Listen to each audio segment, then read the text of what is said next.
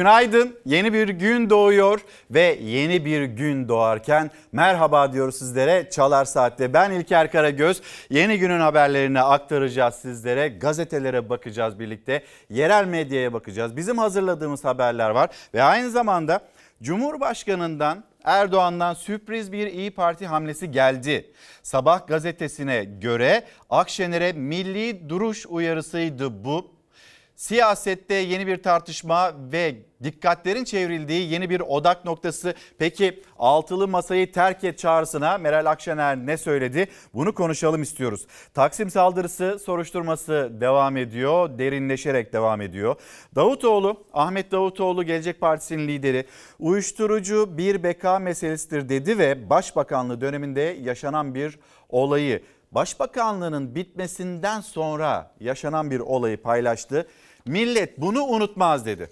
Bugün başlığımız millet bunu unutmaz. Ekonomi yaşadığı bu zorluğu unutur mu? Siyasetteki o kurulan cümleler bunlar unutulur mu? Ayrıca mesela Cumhurbaşkanı Erdoğan'ın e, İyi Parti'ye, İyi Parti lideri Meral Akşener'e masayı terk et çağrısı.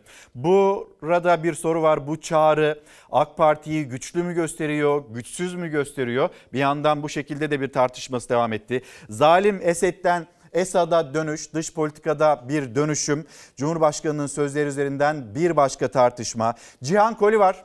Ekmek 7,5 lira olmak zorunda demişti. Sonra kurduğu cümleler nedeniyle de eleştirildi. Türk halkını aşağılamaktan gözaltına alındı. Cumhurbaşkanı'na hakaretten tutuklandı ve Cihan Koli var. Az sonra haberini de izleyeceksiniz. Dün akşam saatlerinde tahliye edildi. İş ve işsizlik verileri kadınlar üzerinden, gençler üzerinden konuşacağız. Yoksulluğun faturası en çok çocuklara çıkıyor. Ankara'dan ve Türkiye'nin çeşitli yerlerinden yoksulluk manzaralarına bakacağız. Bugün başlığımız millet bunu unutmaz. Gecenin sıcak önemli bir haberiydi. Cihan Koli var tahliye oldu. Hemen bununla başlayalım. Ekmek toplumların temel gıda maddesidir. Bizim toplum ekmekle doyduğu için böyle 20 sene başına yöneticiler duruyor. Ekmeğe zam yapılması gerektiğini söylerken sarf ettiği bu sözler nedeniyle Türk milletini alenen aşağılamak suçlamasıyla gözaltına alınmıştı. Ancak sonrasında Cumhurbaşkanına hakaret suçundan tutuklandı. Cihan Kolivar akşam saatlerinde tahliye edildi. Kullandığınız ifadelerle ilgili bir şey söyleyecek misiniz? İşte affoldu. Anlamanız lazım benim burada olmamdan dolayı. Ekmek Üreticileri İşverenleri Sendikası Başkanı Cihan Kolivar uzun süredir ekmek üretiminde maliyetlerin arttığına dikkat çekiyor, ekmeğe zam yapılması gerektiğini söylüyordu. Bunu anlatırken canlı yayında sarf ettiği sözler nedeniyle gözaltına alındı. AK Parti sözcüsü Ömer Çelik sosyal medyadan o sözlere tepki gösterdi. Muhalefet ise gözaltı kararına tepkiliydi. Ekmek Üreticileri Sendikası Başkanı Cihan Kolivar'ın sözleri nefret söylemidir. Milletimizi ve ekmeği aşağılayan açıklamaları hadsizliktir. Hayırdır iktidar? Sıra sendikalara, sivil toplum örgütlerine mi geldi? Nereye gideceksiniz korkuta korkuta? Cihan Kolivar'ın ifadeleri nedeniyle tutuklanması son derece ağır bir karar. Fikir ve ifade özgürlüğü herkes içindir. Her tartışmayı karakolda bitirerek birilerini sürekli sanık sandalyesine oturarak hiçbir yere varamayız. Ekmeğin sağlığa zararlı olduğunu anlatmak istedim. İfadelerim toplumca yanlış anlaşılmıştır. Bir Karadenizli olarak Türk toplumuna hakaret edecek karakterde değilim. Canlı yayındaki sözleri sorulduğunda mahkemede böyle savunma yaptı Cihan Kolivar. Ancak tutuklanma gerekçesi sosyal medya hesabından daha önce yaptığı paylaşımlar oldu. Cumhurbaşkanına hakaret suçundan 9 Kasım'da tutuklanarak cezaevine gönderilen sendika başkanının tutukluluk haline itiraz etti. İstanbul Nöbetçi Asliye Ceza Mahkemesi dosyayı inceleyerek Cihan Kolivar'ın tahliyesine karar verdi. Ben bunu unutmam dediğiniz ne varsa lütfen yazıp gönderin ve bize nereden günaydın diyorsunuz? Yeni güne nerede başlıyorsunuz? Bugün planlarınız nedir? Aktarın bizlere, konuşalım, birlikte sohbet edelim. Mesela bir izleyicimiz Hülya Hanım Twitter'dan göndermiş bile. Ben sansür yasası onaylandığında o gün Meclis Genel Kurulu'nda çekilen fotoğrafı unutmam diyor. Siz neyi unutmazsınız? Millet bunu unutmaz. Bugün başımız bir dışarıya bakalım mı? Hadi hep birlikte bir dışarıya bakalım. Yeni günün notlarını aktarırken görebiliyorsanız dışarıyı e, göremiyoruz. Bu saat itibariyle saatler 7.21'i gösterirken sadece Fox TV'nin penceresinden baktığımızda ışıkları görüyoruz. Ve biz güneşi ve o aydınlığı bekliyoruz hep birlikte. Zifiri karanlıkta okula gitmeye çalışan küçücük çocukların çektiği eziyeti, kantinden tost bile alamayan evlatlarımızı ve evlatlarımızın cebine harçlık koyamayan anneleri, babaları. Millet bunu unutmaz. Ben de bunu unutmam diyor Fadime Hanım gönderdiği mesajda. Çaylarınız hazır mı? İşe gitme hazırlığı yaptınız mı? Ya da dükkanınızı açmak için bir hazırlık içinde misiniz? Bugün sizi neler bekliyor? Dün ne oldu? Ve bugünle ilgili beklentileriniz elbette yazıp gönderin bizlere. Gazeteler manşetlerine geçeceğiz. Yalnız sizleri bir Kastamonu'ya götüreceğiz. Kastamonu devrek bir düğün ve o düğünde yaşanan zehirlenme olayı 80'den fazla kişi hastanelere taşındı.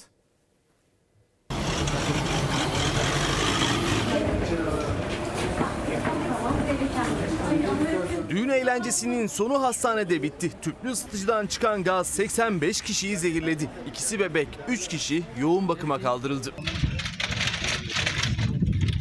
Kastamonu'nun Devrekani ilçesinde bir düğün salonunda yapılan düğünde davetliler eğleniyordu. Salonun ısıtılması için tüplü ısıtıcı kullanılıyordu. O ısıtıcı gaz kaçırdı. Sızıntı nedeniyle salonda bulunan 85 kişi rahatsızlandı. Gazdan zehirlenen 85 kişinin tedavisine başlandı. Bazı hastalar ilçe hastanesindeki tedavisinin ardından Kastamonu Eğitim ve Araştırma Hastanesi'ne sevk edildi. Zehirlenenlerden 6 aylık ve 1,5 yaşındaki iki bebekle 75 yaşındaki bir kadın yoğun bakıma kaldırıldı. Tedavilerinin sürdüğü öğrenildi. İkisi bebek, 3 kişi yoğun bakımda Kastamonu Devrekani ilçesinde yaşanan bir durum olaydı. Aktardık. Gelelim gazetelere. Hep birlikte konuşmaya da başlayalım. Sonra hani siyasette ne oluyor? Nasıl hani eskiden kurulan cümleler, sonra vazgeçilen 2019 yılı ve öncesinde kurulan cümleler, sonra vazgeçilen ama şimdi bir kez daha seçimin arifesinde akla gelen çağrılar, Sabah gazetesini de okuyacağız ama önce gazete pencere. Erdoğan'dan sürpriz İyi Parti hamlesi. Var mısın? Cumhurbaşkanı Erdoğan G20 zirvesi için gittiği Endonezya dönüşünde gazetecilerle konuştu. Muhalefetin İstiklal Caddesi'ndeki terör saldırısına yaklaşımını eleştirdi. Erdoğan altılı masayı kastederek şu anda bunlar PKK'nın parlamentodaki uzantısıyla zaten beraber hareket etmiyorlar mı? Beraber hareket ediyorlar ama İyi Parti'nin bunlarla aynı çizgiye düşmesi tabii düşündürücü dedi. Burada bir saniye duralım. Şöyle yeni bir gün hafızamızı da tazeleyerek ilerleyelim. Bir 10 gün oldu olmadı.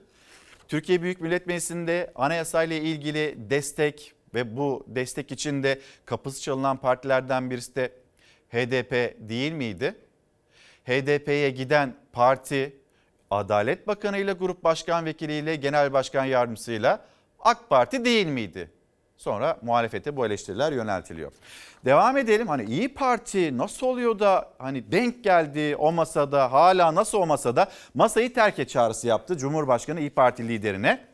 E, Cumhurbaşkanı'nın bu tespitinin ardından İyi Parti'yi masadan kalkmaya çağırması temenni ederiz ki bunlar da bir dönüşüm yapmak suretiyle bir dönüşüm bekliyor İyi Parti'den.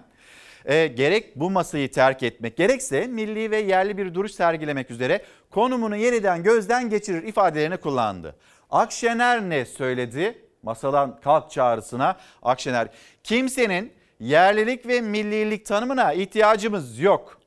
Milletimizin geleceğinin heba edildiği ortaya sürüldüğü bir kumar masasında hiç olmadık olmayız sözleriyle kapıyı çok sert bir şekilde kapattı. Bu habere az sonra geleceğiz. Yalnız İstiklal Caddesi İstiklal Caddesi'ndeki e, o patlama, hain saldırı, hain tuzak ve detaylarıyla ilgili her gün yeni bilgiler de öğreniyoruz. Soruşturma karma karışık ilerliyor diyor gazete Pencere.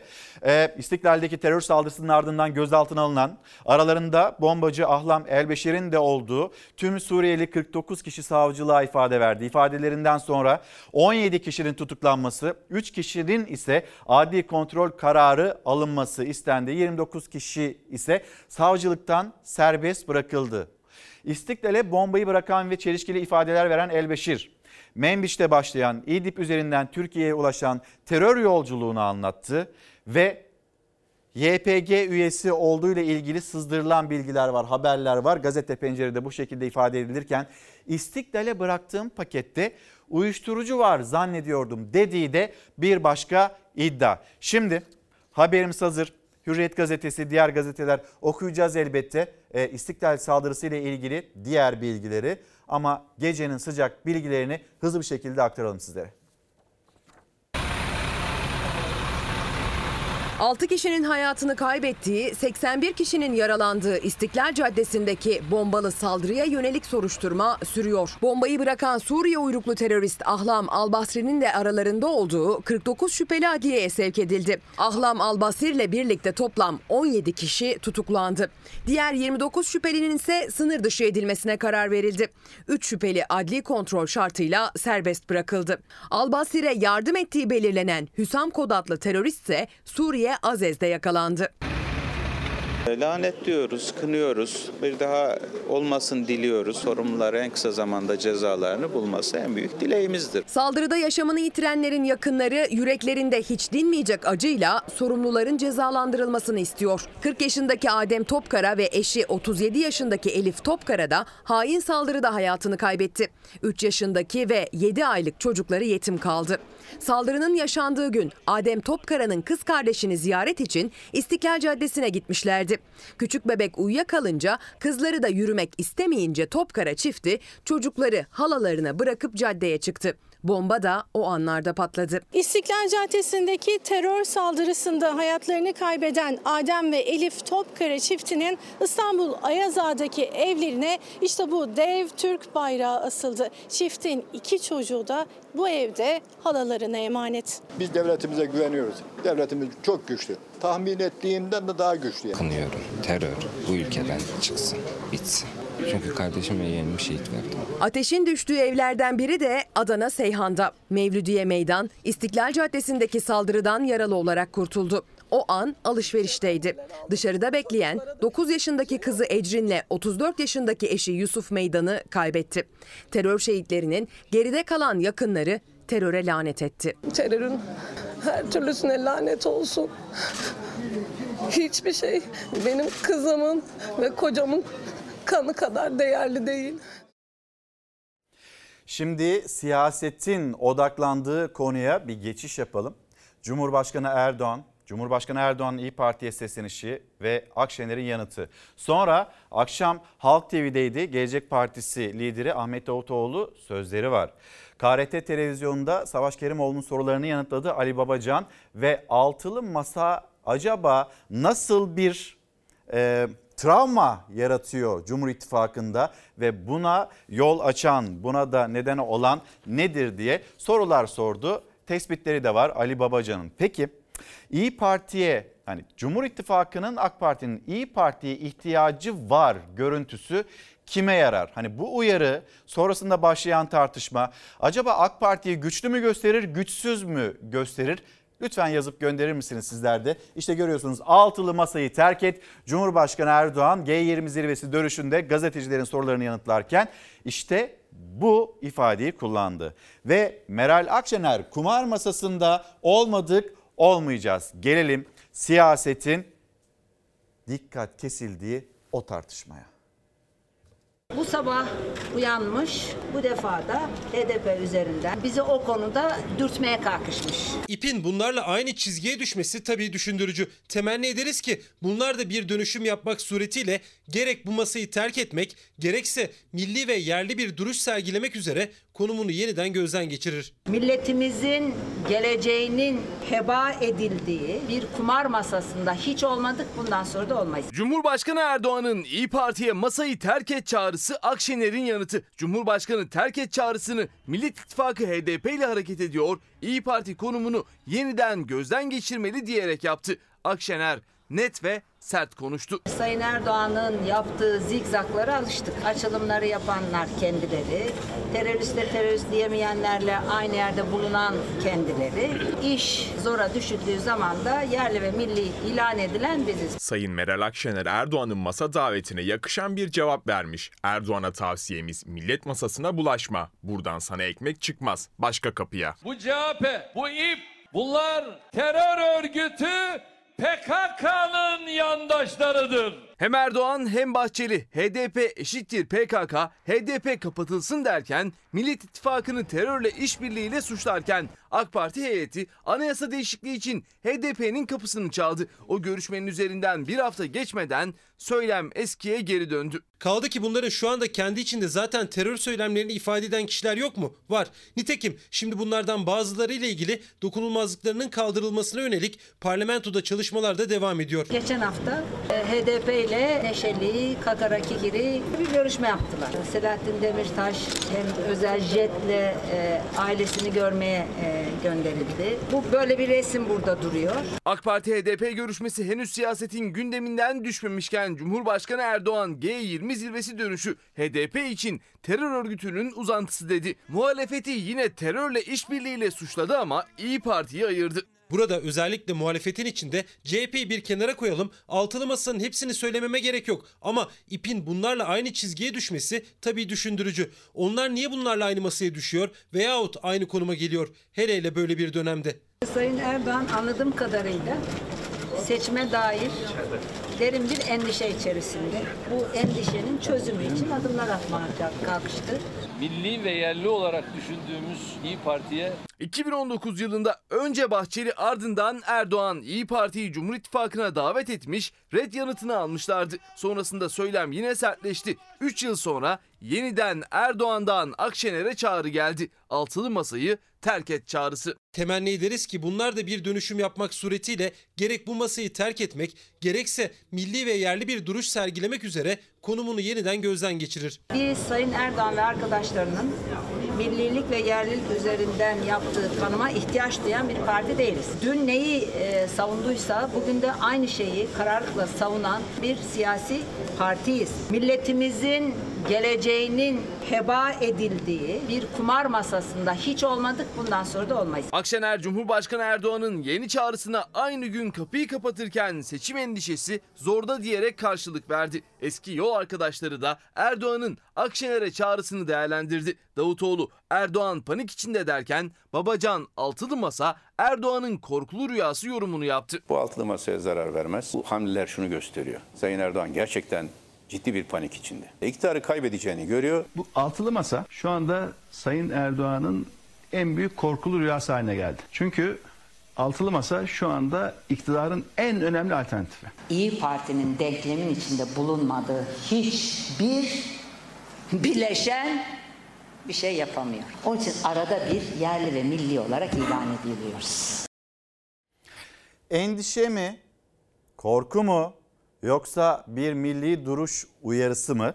Son günlerin çok konuşulan manşetlerde e, görünen ismi siyasetçisi İyi Parti'den az sonra Çalar Saat'te olacak ve birlikte konuşacağımız, değerlendireceğimiz elbette en sıcak başlıklardan birisi de hem bu fotoğraf olacak hem de Cumhurbaşkanı'ndan gelen o masayı terk et çağrısı. Millet bunu unutmaz ve milletin bu fotoğrafı unutmayacağını aslında en çok söyleyen, en çok dillendiren isim AK Partili Mehmet Metiner'di. Yani bizim de bir duruşumuzun, bir yaklaşımımızın böyle stabil devam eden bir yaklaşımımızın olması gerektiğini düşünüyorum diyen AK Partili isimlerden birisiydi. Ve Şamil Tayyar da kendisine destek vermişti. İşte arkamda görüyorsunuz. Yani bir tarafta e, Millet İttifakı'nın HDP ile ittifak içinde olduğu söylenirken ve altılı masayı yedili masa olarak ifade ederken Cumhur İttifakı bir yandan da hani burada e, s- terör örgütünün siyasi uzantısı olmakla itham ettiği hatta kapatılmasını da istediği HDP ile bir temas kuruyor olması bir çelişki değil mi? Bir U dönüş değil mi? Yani zamanın ruhuna göre hareket etme değil mi? Dün dündür bugün bugündür anlayışı yaklaşımı değil mi? Siyasetin bir kere bundan vazgeçmesi gerekmez mi? Millet bunu unutmaz. Görüyorsunuz oradaki isimleri. Grup Başkan Vekili, Genel Başkan Yardımcısı ve Adalet Bakanı orada. Adalet Bakanı orada ve karşısında da HDP heyeti. Şimdi tekrar bir dışarıya bakalım. Bizlere günaydın diyenler, herkese günaydın diyelim. Ufak ufak çayımızdan da yudumlar alırken e, görüyorsunuz İstanbul'da dalgaların kayalara, kayalıklara nasıl vurduğunu dün akşam. Dün öğleden sonra aslında o yağış geldi İstanbul'a ve şu an itibariyle de serinliği geliyor. Kara kış yaklaşıyor. Kara kışa dair notlarımız var ama yoksulluğu konuşacağız. Yoksulluğu anlatacağız. Bu ülkede yoksulluğu en fazla çeken kesim, dar gelirliler, evlatlar, çocuklar. Sonra siyasetçiye seslenen babalar, çocuklarımın karnı aç diyen babalar. Bunların hepsini konuşacağız. Çünkü millet bunu unutmaz. Zor gününde yanında kim olduğunu millet unutmaz. Hava durumu, memleket havası devam ediyoruz.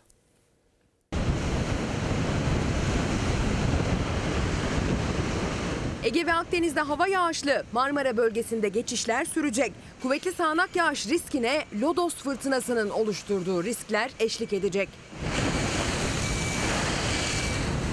Bugün yurdun batısıyla güney hattında hava yağışlı olacak. Yağışla birlikte pek çok adreste Lodos'ta fırtına kuvvetinde esecek. Kuvvetli yağış riski Çanakkale, Balıkesir, İzmir, Aydın ve Muğla'nın kıyılarında yer yer sürüyor. Marmara bölgesinde hava aralıklarla yağışlı olacak. Trakya, İstanbul ve tüm kalan kesimleriyle Marmara'da hava bir yağacak bir açacak. Akdeniz bölgesinde de benzer bir tabloyla aralıklarla bölgesel yağışlar görülecek bugün. Antalya'da zamanla yağış kuvvetlenebilir. Batı Karadeniz'de beklenen yağışlar düne göre daha az risk taşıyacak bugün. İç Anadolu bölgesinde ise Eskişehir, Ankara çevrelerinde bulut geçişleri var. Kısa yağış geçişleri görülebilir başkentte ancak güneşte görülüyor.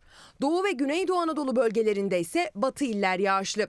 Özellikle Doğu Anadolu'nun en batı illerinde beklenen yağışlar gece soğuğunda zirvelerde kara dönüyor. Dün olduğu gibi Bingöl Karlova'da mevsimin ilk karı yağdı dün. Senenin neredeyse yarısını kar altında geçiren ilçede kar sezonu açılış yaptı.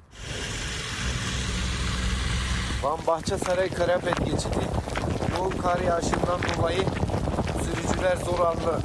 3000 rakımlı Karabet geçidinde de tipi şeklinde kar vardı. Araçlar zincir takmadan ilerleyemedi. Yağmursa uzun süredir düşmediği adreslerde sevince neden oldu. Bu sene bayağı bir kurak geçti. Beklenen yağış bugün başladı. Yani bu e, Trakya için, Trakya'daki çiftçi için de olumlu oldu yani. Geçtiğimiz hafta yağmur duasına çıkan Edirneli çiftçi az da olsa yağan yağmurla gülümsedi. Bugün de Trakya'da aralıklarla yağış sürecek. Yarınsa yağışlar bugüne göre daha zayıf olacak Trakya'da. Cumartesi günü Trakya'da bulut geçişleri aralıklarla yağış bırakacak ama ihtimal de yağışlarda daha zayıf. Ege kıyıları cumartesi yağışlı. Çanakkale'nin güneyi, İzmir'in kuzeyi ve Balıkesir'in Ege'ye kıyısı olan ilçelerinde sağanak geçişi riski sürüyor. Akdeniz'de yine bugüne benzer bir tabloyla yağış geçişleri var cumartesi günü. Cumartesi günü Lodos fırtınası da süreceğe benziyor. Batı ve Orta Anadolu'da Lodos fırtınası uçma, kopma, devrilme gibi olumsuzluklara neden olabilir. Soba ve baca zehirlenmeleri yaşanabilir. Günaydın. EYT'yi sakın unutmayın diyor izleyicilerimiz. Gündemimizde var. Türkiye Gazetesi'nde bir haber var. Onu da paylaşacağız. İyi yayınlar dileyen izleyicilerimizden Banu Alım selamlar. Günaydın. Bakanların tasarruf etmesi gerekirken tasarrufu vatandaş bekle, vatandaştan beklemeleri bir de kendilerinin hiç tasarruf etmiyor olması bir de kurumlarına hala yeni sıfır araç alıyor olmaları saçmalık değil mi diye bir mesaj göndermiş. Şöyle değerlendirelim. Bir tarafta dar gelirliler aklınızın bir köşesinde bu olsun hani kemer sıkma vatandaşa düşüyor vergiyi böyle ağır bir yük olarak omzunda taşıyan da vatandaş ama o vatandaş nasıl yaşıyor? Geçinemiyorum, evlatlarımın karnını doyuramıyorum diyen annelere, babalara bir yumurtayı ikiye bölerek evlatlarıma pay ediyorum diyen annelere babalara yo aslında durumunuz iyi deniliyor. Millet bunu unutmaz. Bu cümleleri de unutmayacak elbette. Hem Twitter'dan hem de Instagram'dan gelen mesajlara bakarken Gülay Hanım diyor ki ya millet bunu unutmaz dediğimiz o kadar çok olay var ki her şeyi unuttuk aslında. Öyleymiş gibi geliyor. Kimse aslında unutmadı. Öyle söyleyeyim ben de. Cumhuriyet Gazetesi'ne gelelim. Cumhuriyet Gazetesi'nin manşeti tekrar tekrar bu konuya döneceğiz. Çünkü en sıcak konu başlık bu. Ve dün yapılan açıklama Meral Akşener'in vermiş olduğu yanıttan sonra bütün televizyonlarda konuşulan konu başka bir şey değildi. Cumhuriyet gazetesi manşeti saray masayı deviremedi. Erdoğan'ın altılı masayı terk et çağrısına Akşener'den olumsuz yanıt verdi. Biz böyle bir masada ki kumar masası olarak nitelendirdi Meral Akşener. Biz o kumar masasında yer almayız. Babacan'ın sözlerini duydunuz. Altılı masadan korkuyorlar. Geceleri kabus oluyor onlara. Rüyalarına giriyor altılı masa. Çünkü altılı masa kazanacak. Altılı masanın 13. altılı masanın adayı Türkiye Cumhuriyeti'nin 13. Cumhurbaşkanı olacak ifadelerini duydunuz. Siyaseti dizayn etmekle itham edilen bir kesim daha var. İş dünyası yani altılı masaya yönelik olarak salvolar gelirken iş dünyasını hedef alan salvolar da var. Ve iş dünyasından da jet hızında gelen yalanlama. Bakalım Koç Holding bazı sosyal medya kanalları üzerinden yönetim kurulu başkan vekilimiz Sayın Ali Koç ve CEO'muz Sayın Levent Çakıroğlu'nun önceki gün Koç Holding testlerinde siyasi liderlerle bir araya geldiği yönünde bilinçli ve sistematik bir şekilde asılsız haberler paylaşılarak algı yönetimi yapılmaya çalışılmaktadır. Son dönemde bu tür e, davranışlara, cümlelere tanıklık ediyor muyuz? Hani deneniyor mu? Deneniyor. Böyle bir görüşme gerçekleşmemiş olup iddialar tümüyle gerçek dışıdır ayrıca. Sayın Ali Koç söz konusu tarihte planlı bir seyahat nedeniyle yurt dışındadır. Altını çizerek ifade etmek isteriz ki manipülatif ve hayal ürünü ithamlarda bulunan bazı sosyal medya hesapları her fırsatta topluluğumuzu çeşitli siyasi senaryoların parçasıymış gibi göstermeyi amaçlamaktadır. Yalan haberler üzerinden topluluğumuzun hedef gösterilmesine asla izin vermeyeceğimizin bilinmesini isteriz. Çok net ama bir tarafıyla da çok nazik şekilde manipülatif, yalan, asılsız deniliyor. Yani siyasetçiler hatta bazı belediye başkanlarıyla e, yan yana geldikleri siyaseti dizayn ettiği, etmek istediği yönde iddialara işte verilen çok net bir yanıt. Gazetelere yeniden dönecek olursak gazete pencereden seçtiğimiz bir haber ve aslında buradan da bugünün başlığı, bugünün manşeti çıktı. Gelecek Partisi lideri Halk TV'de e, Özlem Çelik'in sorularını yanıtladı ve orada da bir yandan şunu söyledi. Aslında orada da altını çizdi öyle söyleyeyim. Davutoğlu uyuşturucu ile mücadele eylem planını açıkladı ve bu mücadele eylem planında Başbakanlığının hemen sonrasına denk gelen bir olayı anlattı. Başbakanlığın bitti. Sonra bizim ülkemize ait olan aslında belki de müze olarak kullanılması gereken bir uçak o 1,5 milyon dolar gibi bir meblağa satıldı. Bu açıklamayı yaptı. Sonra o uçakla ilgili nasıl bir gelişme yaşanmış? Millet bunu unutur mu unutmaz mı? Cümlelerin devamı nasıl geldi? Bu ülke adına utanç duyduğum, gerçekten yüzümün kızardığı bir olayı bahsederek bütün milletimizin de devlet bilinci olan herkesin yüzünün kızarması gereken bir olay. Rahmetli Özal ilk defa bir başbakanın ülkenin başbakanları, cumhurbaşkanları kullanmak üzere bir uçak almıştı. iki uçak. Birisi ata uçağı. Ondan sonra bütün rahmetli cumhurbaşkanları, başbakanları isimlerini tek tek zikretmeyeyim. Hepsi bu uçağı kullandılar. Üzerinde ay yıldızı olan Türkiye Cumhuriyeti temsil eden bir uçak. Ben de kullandım Dışişleri Bakanı olarak. Uzun yıllar kullanılması dolayısıyla yıpranmış olmasına rağmen ayrı bir şeyi vardı, onuru vardı, vakarı vardı, uçağın iklimi vardı. O oturduğunuz koltuklarda Türkiye Cumhuriyeti Cumhurbaşkanları, son 30 yılın bütün devlet adamları oturmuştu. Arkadaşlar bu uçak bir şirkete galiba 1,5 milyon dolar civarında bir rakamla satıldı. Satılmış. Ve bu uçak geçen sene Ekim ayında Brezilya'da kokain içinde kokain yakalanarak bu uçağa el kondu ya. Bir devletin haysiyeti bir milletin haysiyeti olan bizim Cumhurbaşkanlarımızın, başbakanlarımızın kullandığı uçak diye belki de bir müze gibi teşhir e, sunulması gereken bir uçak üzerinde ay yıldız olan bir uçak kokainle yakalandı. Ve bu bu ülkede bu gündem olmamışsa, eğer bu ülkede bugün bu gündem olduktan sonra İçişleri Bakanı yerinde oturuyorsa, Cumhurbaşkanı sesini kesmişse hiç kimse milli haysiyetten ve onurdan bahsedemez arkadaşlar. İşte Gelecek Partisi lideri Ahmet Davutoğlu'nun sözleri. Ben bu yaşanılandan utanç duyuyorum. Millet bunu unutmaz ve yine İçişleri Bakanı Süleyman Soylu'yu hedef alan cümleler, salvolar. Gelelim Hürriyet gazetesi manşeti nasıl terörist oldum?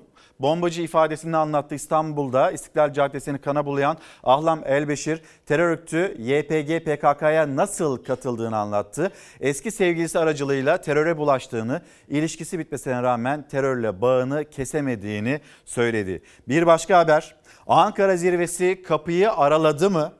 Türkiye esir takası ve tahıl koridorunun ardından geçen günlerde kritik bir adım daha attı. ABD ve Rusya istihbarat başkanlarının Ankara'da buluşmasını sağladı. Bu buluşmanın tarihi bir önemi var. İki tarafta görüşmenin Ankara ev sahipliğinde ve koordinatörlüğünde yapılmasını istedi. Böylece Ukrayna'da 8 aydır süren savaşta iki büyük güç arasındaki İlk üst düzey temas sağlandı. Ankara'ya göre bu buluşmayla Amerika Birleşik Devletleri ve Rusya arasında konuşma zemini yakalandı. Şimdi önemli olan bu zemini sürdürmek ve genişletmek. Sonra Hürriyet gazetesinde bir ifade daha var. Bunu konuğumuza da soracağım. Konuğumuza da yönelteceğim. E, buradaki ifadeyi uzun kalmam 5 yıl bana yeter.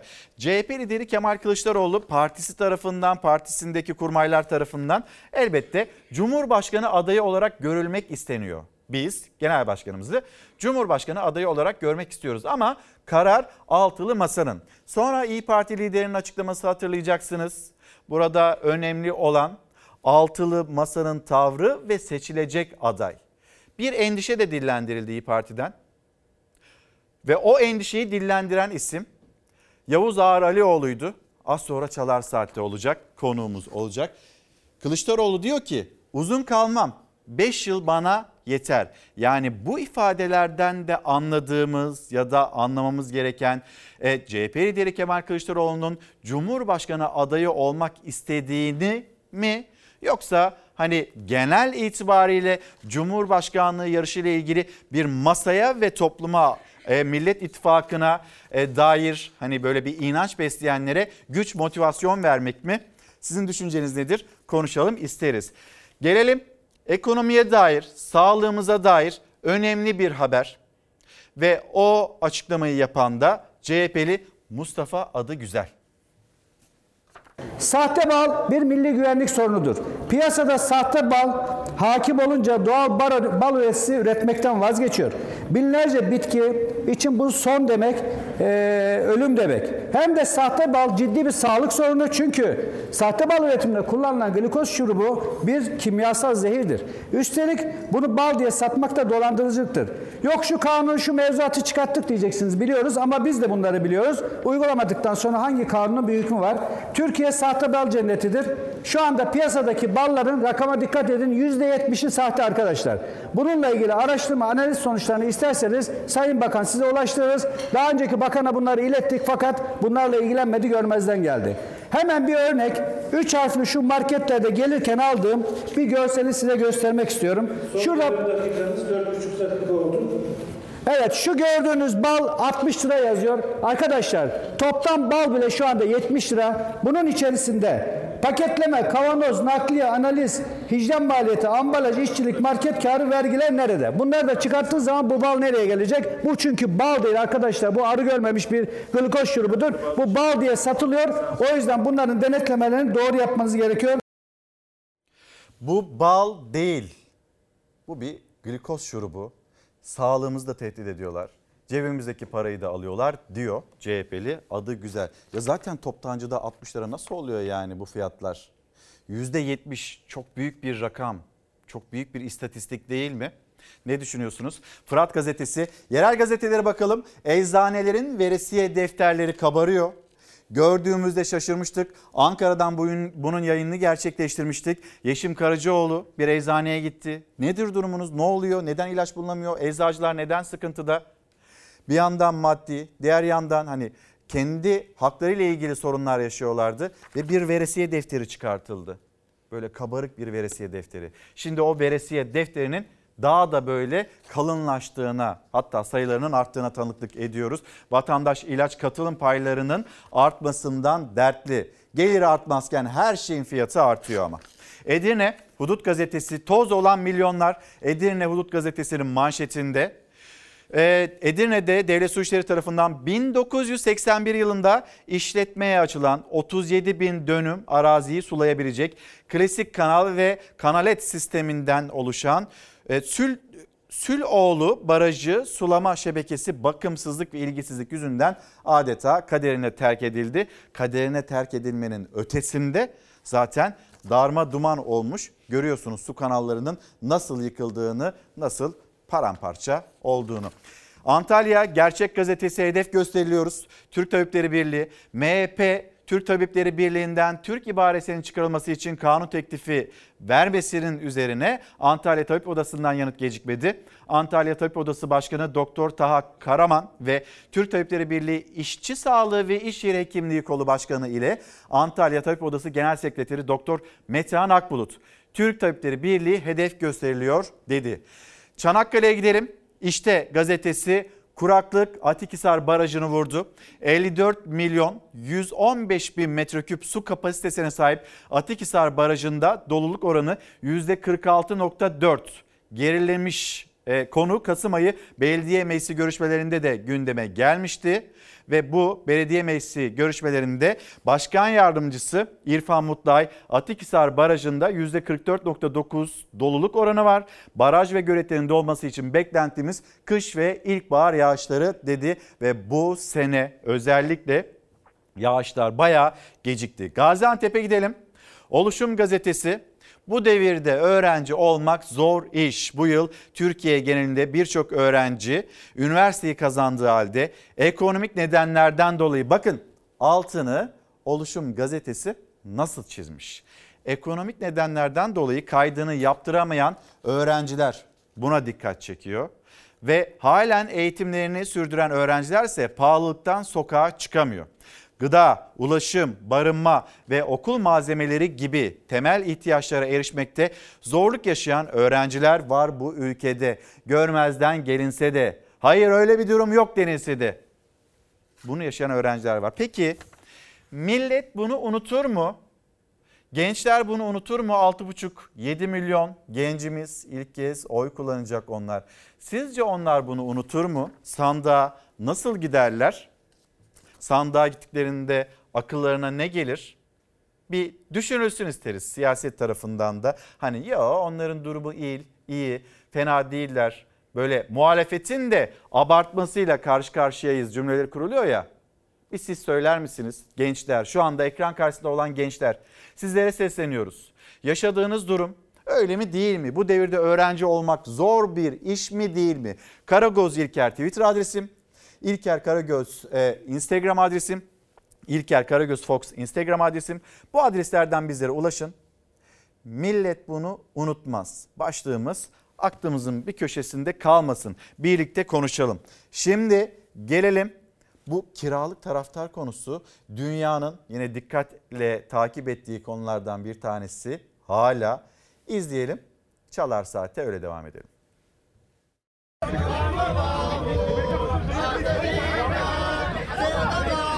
Dünya Kupası yeterli ilgi görmeyince iddiaya göre ev sahibi ülke Katar çareyi taraftar kiralamakta buldu. Günlük 10 dolara Pakistanlı taraftar tuttu. Ancak Katar bu iddiayı kabul etmedi.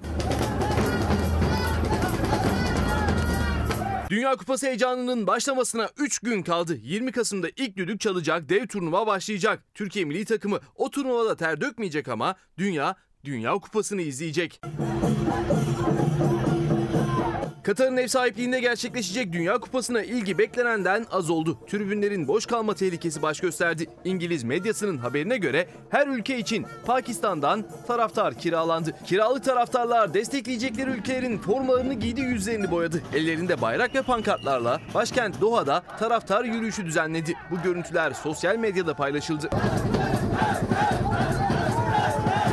İddiaya göre Katar, Pakistan'dan kiraladığı taraftarlara günlük 10 dolar yaklaşık 186 lira ödüyor. Ayrıca 3 öğün yemek veriyor, ücretsiz konaklama imkanı sağlıyor. İddia bu yöndeydi ancak Doha yönetimi bu iddiaları kabul etmedi. Şampiyonada karşılaşmalar için 1 milyon 300 bin adet bilet satıldığını ileri sürdü. İddianın sistematik karalama kampanyalarının ürünü olduğunu, Katar devletinin gücüne şüphe düşürmeyi amaçladığını savundu. Millet bunu unutmaz derken asla ama asla unutulmayacak bir söz. Kuru ekmek bulabiliyorlarsa aç değillerdir.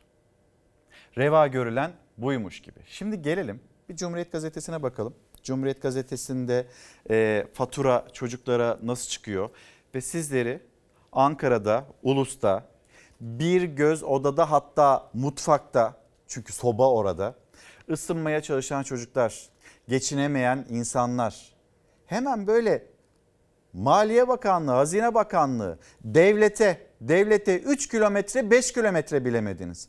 Burada bu yoksulluk yaşanıyor. Dönüp bakan yok, ilgilenen yok. Tu bu arada akşam bir bilgi geldi aktaracağız. Son bir haftada çalışmak zorunda bırakılan 3 çocuk hayatını yitirdi. 2022'nin ilk 10 ayında 22'si 14 yaş ve 6 olmak üzere toplam 54 çocuk genç iş cinayetlerinde yaşamını yitirdi. Uzmanlar anne babalar geçimlerini sağlayamadıkları için çocuklarını okuldan alıp çalıştırmak zorunda kalıyor.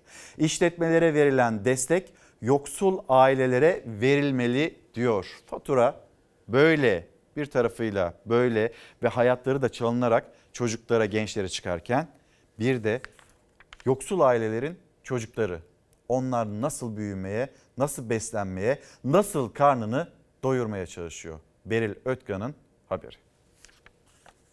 Halimiz bu yani. Aç kalmasın diye elimizden ne gelirse onu yapıyoruz. İş arıyorum. Bu yaştan sonra da kimse iş vermiyor. Tamam amca biz seni ararız diyorlar. Ses soluk çıkmıyor yani. Çaresizlik karşısında tükenen kelimeler. 60 yaşındaki Çetin Kaydı eşiyle birlikte en küçüğü daha bir buçuk aylık olan 5 torununa bakıyor. Okula gidenlerin kitap ve formasını okul karşılamış ama 7 nüfuslu bir evi geçindirmek zor. Kendisi iş olursa inşaatlarda çalışıyor, eşi de sokakta mendil satıyor torunları için. Gıdalarına yani yetişebiliyor musunuz? Hayır nerede yetişeceğiz? Öyle bir lüksümüz yok yani. Elimizden geldiği kadar bakkaldan 5 liralık, 10 liralık zeytin, peynir veya 2-3 yumurta alabilirsiniz yediriyoruz yani. Sabahta biraz patates vardı. Ninesi onları kızarttı, yediler. Kendimiz yemiyoruz, onlara yediriyoruz. Doğalgaz zaten yok. Sobanın yandığı bir göz odaysa aslında mutfak ve sadece burası ısınıyor. Burada ocak yok. En küçüğünden bir buzdolabı, bulaşık makinesi, çamaşır makinesi ve bir tane de televizyon var. Ve bu evin elektrik su faturası aylık 300 lira. Burası sıcak oluyor diye işte burada kalıyoruz yani. Çocukları burada ısıtıyoruz. Başkent Ulus'ta zorlukla mücadelenin bir örneği. Elinde ödeyemediği faturaları kışı nasıl geçireceğini düşünüyor. 60 yaşındaki Çetin Kaydı kömürde alamıyorlar. Buldukları tahtaları yakıyorlar. O yüzden 7 kişi sobanın yandığı tek odada yaşıyorlar. Bu arkadaşlarımız da bizim torunlarımız işte. Okula bir gün gidiyorsa üç gün gitmiyorlar. Fedai Karadağ'da hem çocuklarına hem torunlarına bakmaya çalışıyor. O da işsiz. Birinci sınıfa giden torunu Ceren okula düzenli devam edemediğini söylüyor. Bazen gidemiyorum. Bazen okulumdan boş kalıyorum ama bazenlere gidiyorum. İş bulursak inşaata gidiyoruz. Bazen kartona gidiyorum. 6 aylık kiram var. Kiramı veremedim. 500 lira para veriyorum ben buraya. Elektriğimiz nereden baksan gene benimle 250-300 arası geliyor. Ama onu da bu ay yatıramadığımız için katlama yapıyor. 6 milyar 7 milyarlık faturamız var. Onu ödeyemedik. Su akıyor mu peki? Şu an akıyor da Bir gelirlerse keserlerse kaldık susuz. Ayakkabısı yırtık ayakkabı alamadım çocuğuma.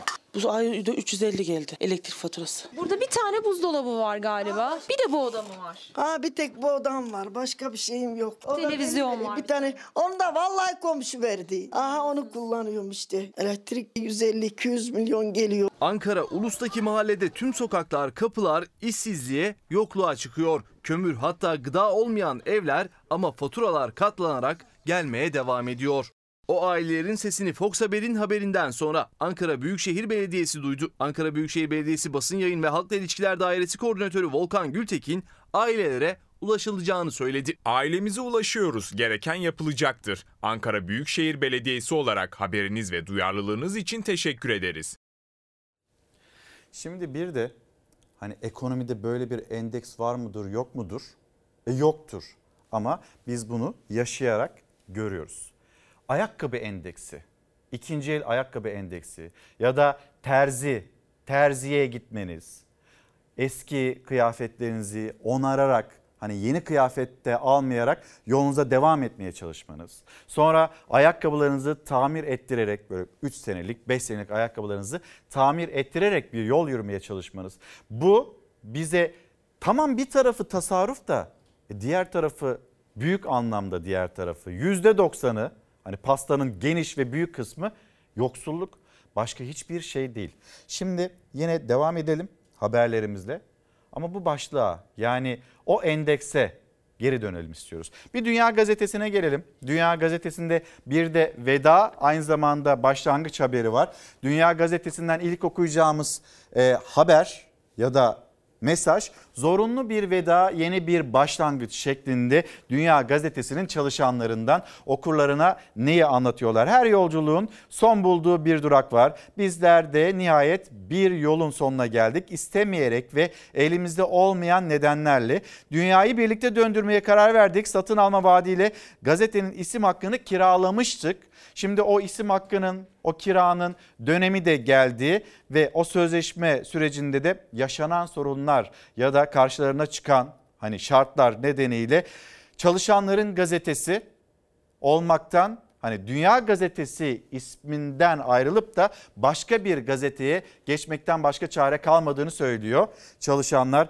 Nasıl bir ekonomi adıyla yolumuza devam edeceğiz 21 Kasım tarihi itibariyle pazartesi günü itibariyle diyorlar. Ayrıca kur korumalı bunun iştahı kesildi. Manşetteki haber artış oranı Kasım'ın ikinci haftasında sıfıra indi. Döviz kurlarının baskılanması ve enflasyondaki artışa rağmen faiz getirisi azalan kur korumalı mevduat hesapları cazibesini yitirdi. E şimdi burada böyle bir cazibe yitirilirse parası da kur korumalıda olan kişiler bir sonraki adımını nasıl atarlar acaba dövizi baskılamak için kullanılan bu kur korumalı mevduat sisteminden e ben bundan para da kazanmıyorum deyip vazgeçebilirler mi? E vazgeçebilirler. O zaman ne olur? Hani dolar, euro ne olur acaba? Bununla ilgili bir çalışma var mı yok mu? Bu biraz daha böyle makroekonomik kalıyor. Biz böyle mikrosundan devam edelim isterseniz. Ayakkabı endeksi ve ekonomi iyi mi değil mi? Millet bunu unutmaz. Maalesef alamıyoruz artık. Eskileri giyiyoruz. Oo, kim bilir kaç yıllık. Hatırlamıyorum bile. İdare ediyoruz işte. Ayakkabılar en az iki senelik. En az. Görüyorsun değil mi? Bunu şimdi burunları gitmiş. Kaplayacağız. Vallahi 4-5 sene oldu alalı. Çok alamıyorum öyle ayakkabı. Yani alamıyorum daha doğrusu. Şu an var mı acil ayakkabı ihtiyacın? Yok, botum yok yani ayakkabıyla idare ediyorum. Yeni ayakkabı almaya gücü yetmeyen yırtılsa da mecburen eski ayakkabılarını giymeye devam ediyor. Eski ayakkabılar onarılıyor çünkü fiyatlar çok pahalı. Döviz nedeniyle artan ham madde fiyatları ayakkabı ve bot fiyatlarının katlanmasına neden oldu. Dövizle girdisi olan ham maddelerimiz olduğu için fiyatlarımızda ciddi bir yükseliş var. Geçen sene böyle bir ayakkabının üretimden maliyeti ortalama e, 25 dolarlar civarındaydı. Bu sene maalesef e, 32-33 dolarlara kadar çıktı. Hem maliyet yükseldi hem döviz kuru. Geçen yıl 249 liraydı maliyet 614 liraya çıktı. İstanbul'daki uluslararası ayakkabı yan sanayi fuarına da maliyet artış damgasını vurdu. Taban maliyeti ortalama 5 dolarlar 6 dolarlar civarında. 7-8 dolarlar civarında sadece deri maliyeti var. Kiralar çok arttı. Fiyatlarımız yükseldi haliyle. Bunu geçen yıl da satıyorduk. Geçen yıl bunu sattığımız fiyat 169 liraydı. Şu anki fiyatı 429 lira. Altındaki tabanı e, fiyatı 3 katına çıkıyor. Üstündeki e, suni derisinin fiyatı 3 katına çıkıyor. Zaten otomatikman ayakkabının fiyatı da 3 katına çıkıyor. Da alamıyoruz. 2000 liradan aşağı ayakkabı yok. İndirimden aldım. 100 liraya almıştım. Şimdi 100 liraya yanından geçilmiyor. Çok güç. Geçen gün bitimlere baktım ben 2000 lira 1500 lira mümkün değil yani. Botlar yaklaşık 300'den başlıyor. 700-800'e kadar çıkıyor. Çizmeler 500'den başlıyor. 1000 lira 1200 liraya kadar çıkıyor. Ama fiyattan alamayan insan çok var. Gerçekten çok var yani. Eskidiği zaman tamir ettiririz. Yani nedir kenarından sökülmüştür diktiririz kunduracıya. E, bu şekilde kullanıyoruz. Sökülmeye yüz tutmuş veya açılmaya yüz tutmuş. Yaptırıyoruz daha doğrusu. İdare mecbur ama. Yeni bir ayakkabı almaya maddi gücü el vermeyenler mecburen evdeki eski ayakkabıları tamire getiriyor. Giyilmeyecek vaziyette parçalanmış ayakkabılar bile tamire bırakılıyor. Çünkü yeni bir ayakkabı almak artık çok güç. Kırılmış. Tabanını değiştireceğiz. Ne kadar değil mi? 100 lira. 750-800 liradan aşağı ayakkabı yok. Ben geçen senekiyle idare edeceğim. Hatta evvelki senekiyle idare edeceğim. Yan tarafında açılma vardı dikişlerde. Onları diktirdim. Bota ihtiyacım var. En son ayakkabımı doğum günümde annemler aldı. Onun harici bir daha alamadık. Ayakkabıyı Lostra'ya veriyoruz hep. Benim yurt dışında arkadaşlarım da var.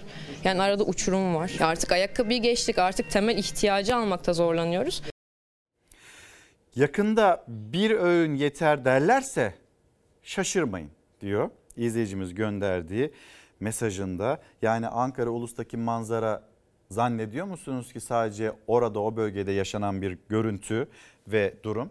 Çocuklar, çocuklar her yerde benzer sorunları yaşıyor. Maalesef izleyicilerimiz hatırlatıyor. Okuyacağım. Sizlerden çokça mesaj geliyor ve hepsine de yetişmeye gayret ediyorum. İşte sosyal medya hesaplarımız ekranlarınızda. Millet bunu unutmaz. Ben bunu asla unutmam dediğiniz ne varsa lütfen yazın gönderin. Bir de işsizlik manzarasına bakacağız. Siyaset, siyasetin polemikleri, siyasetin adaylıkla ilgili adayla Millet İttifakı'nın adaylığa sıkışmış tartışmaları, sonra çağrıları bunlar elbette haber ve aktaracağız. Yalnız bir hayat yaşanıyor sokakta.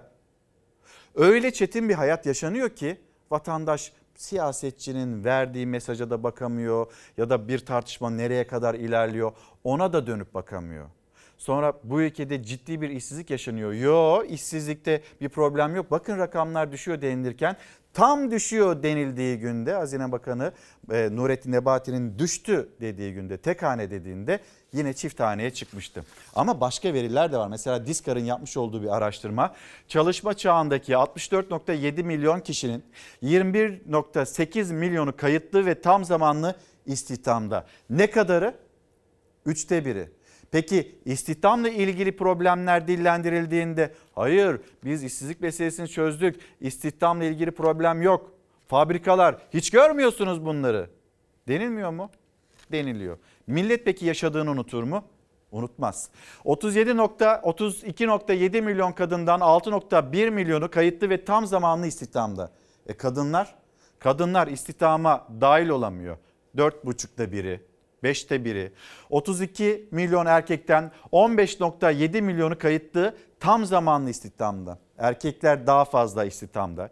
Genç işsizlik %36.6, genç kadın işsizliği %48.4.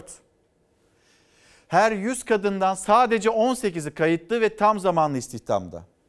Yılın ikinci çeyreğindeki geniş tanımlı işsiz sayısı 7.7 milyonu aştı. 3 küsür milyon deniliyor. Kayıtlı tam zamanlı istihdam 21.8 milyon seviyesinde. Bunun bir yorumu var. O yorumu da biz bir gün gazetesinde görüyoruz. Hani işsizseniz bir de kadınsanız işte o zaman her şey ne kadar da zor. Gençsen, kadınsan senin işin çok zor diyor. Bir gün gazetesi de yorumda bu şekilde karşımıza çıkıyor. Şimdi kadınlar, kadınların çalışma hayatında mücadelesi devam ederken özgürlük mücadelesi de her yerde, bulundukları her yerde devam ediyor. Ama biz sizleri şimdi özgürlükleri, hakları, yaşama dair e, düşünceleri ellerinden alınan İranlı kadınlar ve buna artık dur diyen İranlı kadınlar. Sizi İran'a götüreceğiz.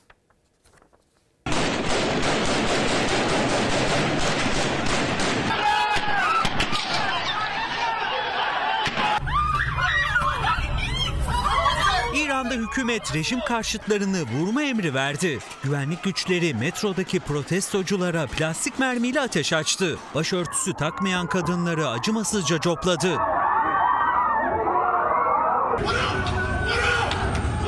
İran'da Mahsa Amini'nin ölümüyle başlayan olaylar 3. ayına girdi. Eylemcilerin idam cezasına çarptırılması sonrası gerilim tekrar tırmandı. Göstericiler 2019'daki akaryakıt zammı protestolarının 3. yıl dönümünde sokaklara döküldü. Başkent Tahran'da bir grup metro istasyonunda rejimi protesto etti. Güvenlik güçleri kalabalığa plastik mermiyle karşılık verdi.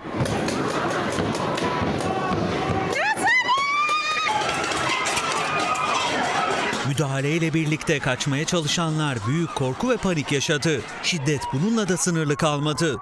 Polis başörtüsüz kadınlara saldırarak copladı. Rejim karşıtı protestolar akşam ülkenin dört bir yanına yayıldı. İze'de motosikletli iki kişi göstericilere ve güvenlik güçlerine ateş açtı. Yedi kişi yaşamını yitirdi. İsfahan'da da üç kişi hayatını kaybetti. Protestolara katılan 3 kişiye daha idam cezası verildi. Böylece idama mahkum edilenlerin sayısı 5'e yükseldi. Evrensel Gazetesi ile devam edelim. Bir kez daha sizlere günaydın diyelim. Şöyle isterseniz hani böyle sürekli haber haber haber gazete orada dünyada neler oluyor. Biraz şöyle soluklandıralım mı sizi? Şöyle bir dışarıya bakalım mı? Hep birlikte yeni gün başlarken güneş kendisini gösterebilmiş mi? Gösteremedi ama yine de gün aydınlandı. Görüyorsunuz esintili bir gün. Belki de kışın kendisini hissettirdiği ilk gün diyebiliriz dün için ve bundan sonrası daha çetin, daha zorlu olacak. Çiftçi de çok uzun süredir yağış bekliyordu. Kuruyan barajlar var. Bir kuraklığı yaşıyoruz ve bununla ilgili de hani kış aylarında, ilkbahar aylarında, sonbahar aylarında yine böyle yağışlara ihtiyacımız var. Şimdi isterseniz sabah bir giriş yaptık. Günaydın dedik, merhaba dedik. Biraz böyle soluklandıralım sizleri. O arada kulağınız bizde olsun. Kulağınız yeni günün bu melodisinde olsun. Sonra yeniden devam edelim haberleri aktarmaya.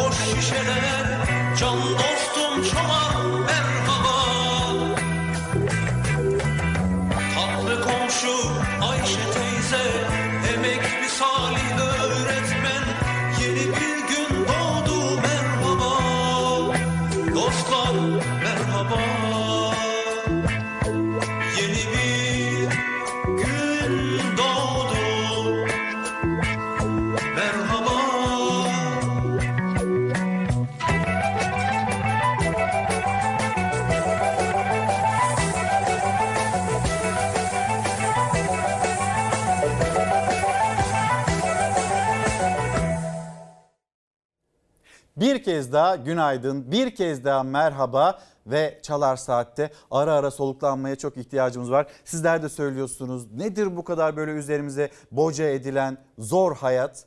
E biz de biraz olsun nefes aldıralım istedik sizlere. Şimdi devam ediyoruz. Evrensel Gazetesi. Evrensel Gazetesi'nin de manşeti kariyer basamakları sınavını durdurun. 15 Eğitim Sendikası'ndan AYM'ye çağrı. Anayasa Mahkemesi yani bizim düşüncelerimizi, görüşümüzü alacaktınız. E ne oldu hani kaldı sınava bir gün iki gün bununla ilgili bir adım atılmayacak mı? Öğretmenlik meslek kanunu ile ilgili kariyer basamakları sınavının durdurulmasını istiyor. 15 eğitim sendikası en fazla üyesi olan 3 sendikaya sorulacaktı. E, sendika temsilcilerinden yok kimsenin bize bir şey sorduğu da yok açıklamaları geldi. Öğretmenlik meslek kanunu kapsamında yarın yapılması planlanan kariyer basamakları sınavı öncesi Anayasa Mahkemesi'ne çağrı işte Evrensel Gazetesi'nin manşetinde. Şimdi gelelim bir de hastaneye. Sağlık çalışanlarına, doktorlara, hastanenin güvenliği, hastanenin bilgi işlem servisi onların da çağrıları var. Mesela bilgi işlem servisi için şunu söyleyebiliriz. E, hala taşeronlar 1 milyon kişi kadroya geçti. Biz e, kadroya geçemeyen 91'in içinde kaldık. Neden? Haklı olarak bu soruyu soruyorlar. Onlar unutur mu mesela? Taşerondan kadroya geçemeyenler onlar unutur mu yaşadıklarını? Bir bunu hatırlatalım. Bir de hastanelerden yükselen protesto seslerini. Ulucanlar Göz Hastanesi kapatıldı. Ama gidin bir göz randevusu almaya çalışın. Aylar sonrasında randevu veriyorlar. Hani Erdoğan diyor ya şehir gibi hastane diye. Gerçekten bütün şehir hastaneye akmış. Gece 10'da 791. sırayı acilde almak nedir arkadaşlar? Her şeyin başı sağlık olsun diyoruz, rant değil. Ranta değil, sağlığa harcama diyoruz. Hastanemi Açın platformunun çağrısıyla bir araya geldiler. Kapatılan eğitim araştırma hastanelerinin açılmasını talep ettiler. Ankara Tabip Odası ranta değil sağlığa harcama istiyoruz derken siyasiler mücadele sözü verdi. Kapatılan bütün hastaneler açılana kadar da bu mücadelemizi devam ettireceğiz. Bu hastaneler yaşamalı. Ee, onun için böyle yalanla dolanla yani kamuoyunun baskısıyla kapatmadılar aslında deyip de içini ekipmanları, personeli boşaltma girişimlerinden vazgeçilmeli. Randevu alınmakta zorluklar yaşanıyor. Ee, malzeme eksikleri nedeniyle henüz ameliyatlar tam olarak başlayamamış durumda. Ankara'da Ulucanlar Göz Hastanesi önündeki basın açıklamasında Doktor Bayazıt İlhan, 100 doktorla çalışan Ulucanlar Göz Hastanesi'nde şu an 13'ü uzman, 8'i asistan, 21 hekim kaldığını söyledi. Ekipman eksiklikleri ve arızalı cihazlar nedeniyle ameliyatların pek çoğunun yapılamadığını. Bakanın çalışmaya devam edecek dediği hastanelerden biriydi Ulucanlar Göz Hastanesi. Kapatılması plan olarak düşünülen hiçbir hastanemizin sağlık hizmeti vermesini engellemeyeceğiz. Tüm hastaneleri kapattınız. Tüm sağlık emekçilerini ülkeden kaçırttınız. Yetmezmiş gibi vatandaşın cebine bağladığınız hortumla yandaşlarınızı zengin ettiniz. CHP'li vekil Gamze Taşçıer'le HDP'li vekil Filiz Kerestecioğlu'nun da destek verdiği eylemde Hastanemi Açın platformu yeni şehir hastaneleri açmak yerine mevcut hastanelerin eksiklerinin giderilmesi çağrısı yaptı. Randevu alma zorluğu hatırlatıldı. Mahallede, yerelde bir hizmete ulaşabilmek çok önemlidir. Ama e, nedense bu iktidar devasa yerler açtığında adliyeler gibi ben de bir avukat olarak bunu yaşadım maalesef. E, adalete ulaşılabileceğini, devasa hastaneler açtığında da yine e, sağlık hizmetine ulaşılabileceğini zannediyor. Bir toplu taşım aracılığıyla bu hastanelere çok çabuk ulaşabiliyorlar. Ve bu bölgede yaşayan insanların birçoğu sosyoekonomik düzeyi çok düşük vatandaşlar olduğu için bu hastanelerin konumları son derece sağlığa erişim açısından son derece önemli noktalar.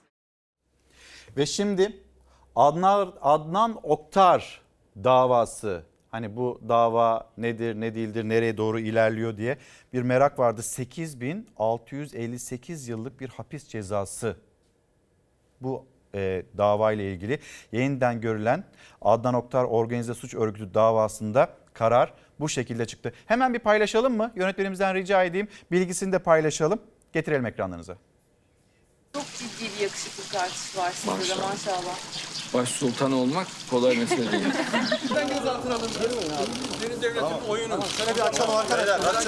Yeniden görülen Adnan Oktar organize suç örgütü davasında karar çıktı sanıklara ceza yağdı. Örgüt lideri Adnan Oktar 8658 yıl hapis cezası aldı. Bir şey söyleyecek misiniz? 33 derece diploması çok şık ve güzel bir diploma. Çok teşekkür ediyorum. 2018 yılında yapıldı Adnan Oktar suç örgütüne yönelik operasyon. Örgüt lideri Oktar Çengelköy'de villasına yapılan baskın sırasında kaçmaya çalışırken yakalanmıştı. Tutuklanarak cezaevine gönderilmişti. O baskınlarda örgüte ait çok sayıda silah da ele geçirilmişti. Kahraman Türk polisi. Devletimi seviyorum. 2021 yılında Adnan Oktar suç örgütüne yönelik davada karar çıkmıştı. Ancak bölge mahkemesi usul yönünden o kararı bozdu. Davanın yeniden görülmesini istedi. Çok hayret verici ama işte hafıza da tutmak çok önemli. 71'i tutuklu 215 sanıklı davada yeniden yargılama başladı. Dün de karar günüydü ve mahkeme heyeti suç örgütüne yönelik rekor cezalar verdi. Mahkeme Adnan Oktar'ı örgüt yöneticiliği, cinsel istismar, eğitim hakkının engellenmesi, eziyet, kişiyi hürriyetinden yoksun kılmak ve kişisel verilerin kaydedilmesi başta olmak üzere pek çok suçlamayla 8658 yıl hapis cezasına çarptırdı. Sadece Adnan Oktar'da değil suç örgütünün lideri pozisyondaki diğer sanıklar hakkında da mahkeme Adnan Oktar'la aynı süre ceza verdi. Örgütün diğer yöneticileri de 8658 yıl hapis cezasına çarptırıldı. Yeri geliyor. Bütün tuşlar aynı anda basılıyor. Yani her şeyi ya da yapılanları gizlemek için sonra bir ses duyuyorsunuz. Kahraman Türk polisi devletimi seviyorum diye. Şimdi devam edelim. Kafamızı karıştıran durumlar var. Bu arada mesela hani Cumhurbaşkanı Erdoğan'ın İyi Parti'ye yönelik çağrısı ve bu çağrıyla ilgili bir değerlendirme var mesela ee, AK Parti'den Şamil Tayyar'dan AK Parti'nin önemli etkili isimlerinden birisi. Partilerin safları büyük ölçüde netleşti. Ee, bu saatten sonraki saf değişikliğinin gidene de gelene de gelene de pek faydası olmaz diyor Şamil Tayyar. Asıl olan milletin kendisiyle kurulan ittifaktır, gönül köprüsüdür. Bizi 20 yıldır ayakta tutan aziz milletle bağımız sürdükçe gerisi teferruattır. Yani sözleri de bu şekilde. Bir çağrı yerli milli duruş uyarısı Sabah gazetesine göre AK Parti'den İyi Parti'ye gitti. İyi Parti de biz öyle bir masada olmayız. Biz o kumar masasında olmayız diye çok sert bir şekilde yanıt geri geldi. Yine kafamızı karıştıran bir durum ekonomide. O da Yeni Şafak ve Karar Gazetesi e, arasında ve paylaştıkları haberler ve içeriklerinde çıktı. Mesela Merkez Bankası döviz rezervleri yılın zirvesinde 117.5 e, milyar dolar. Doğrudur. Hani bu seviyeye gelmesi yılın zirvesi olarak nitelendirilebilir ama öncesinde zaten hani böyle 128 milyar dolar daha fazlası belki. 128 milyar dolar e o gitti. Ya daha ötesi vardı. Biz bunu nasıl kaybettik? Neden kaybettik? Neyi böyle baskılamak için? Doları tutmak için mi, dövizi tutmak için mi kaybettik? Evet öyle yaptık.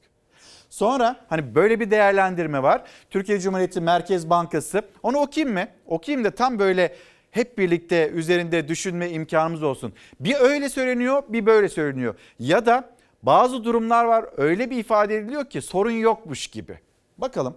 Türkiye Cumhuriyeti Merkez Bankası'nın toplam rezervleri 11 Kasım'da bir önceki haftaya göre 3 milyar 841 milyon dolar arttı ve 117 milyar 523 milyon dolarla yılın en yüksek seviyesine çıktı. Ama muhalefete sorduğunuzda eksi 50 milyar dolar hani bir sent bile yok da deniliyor.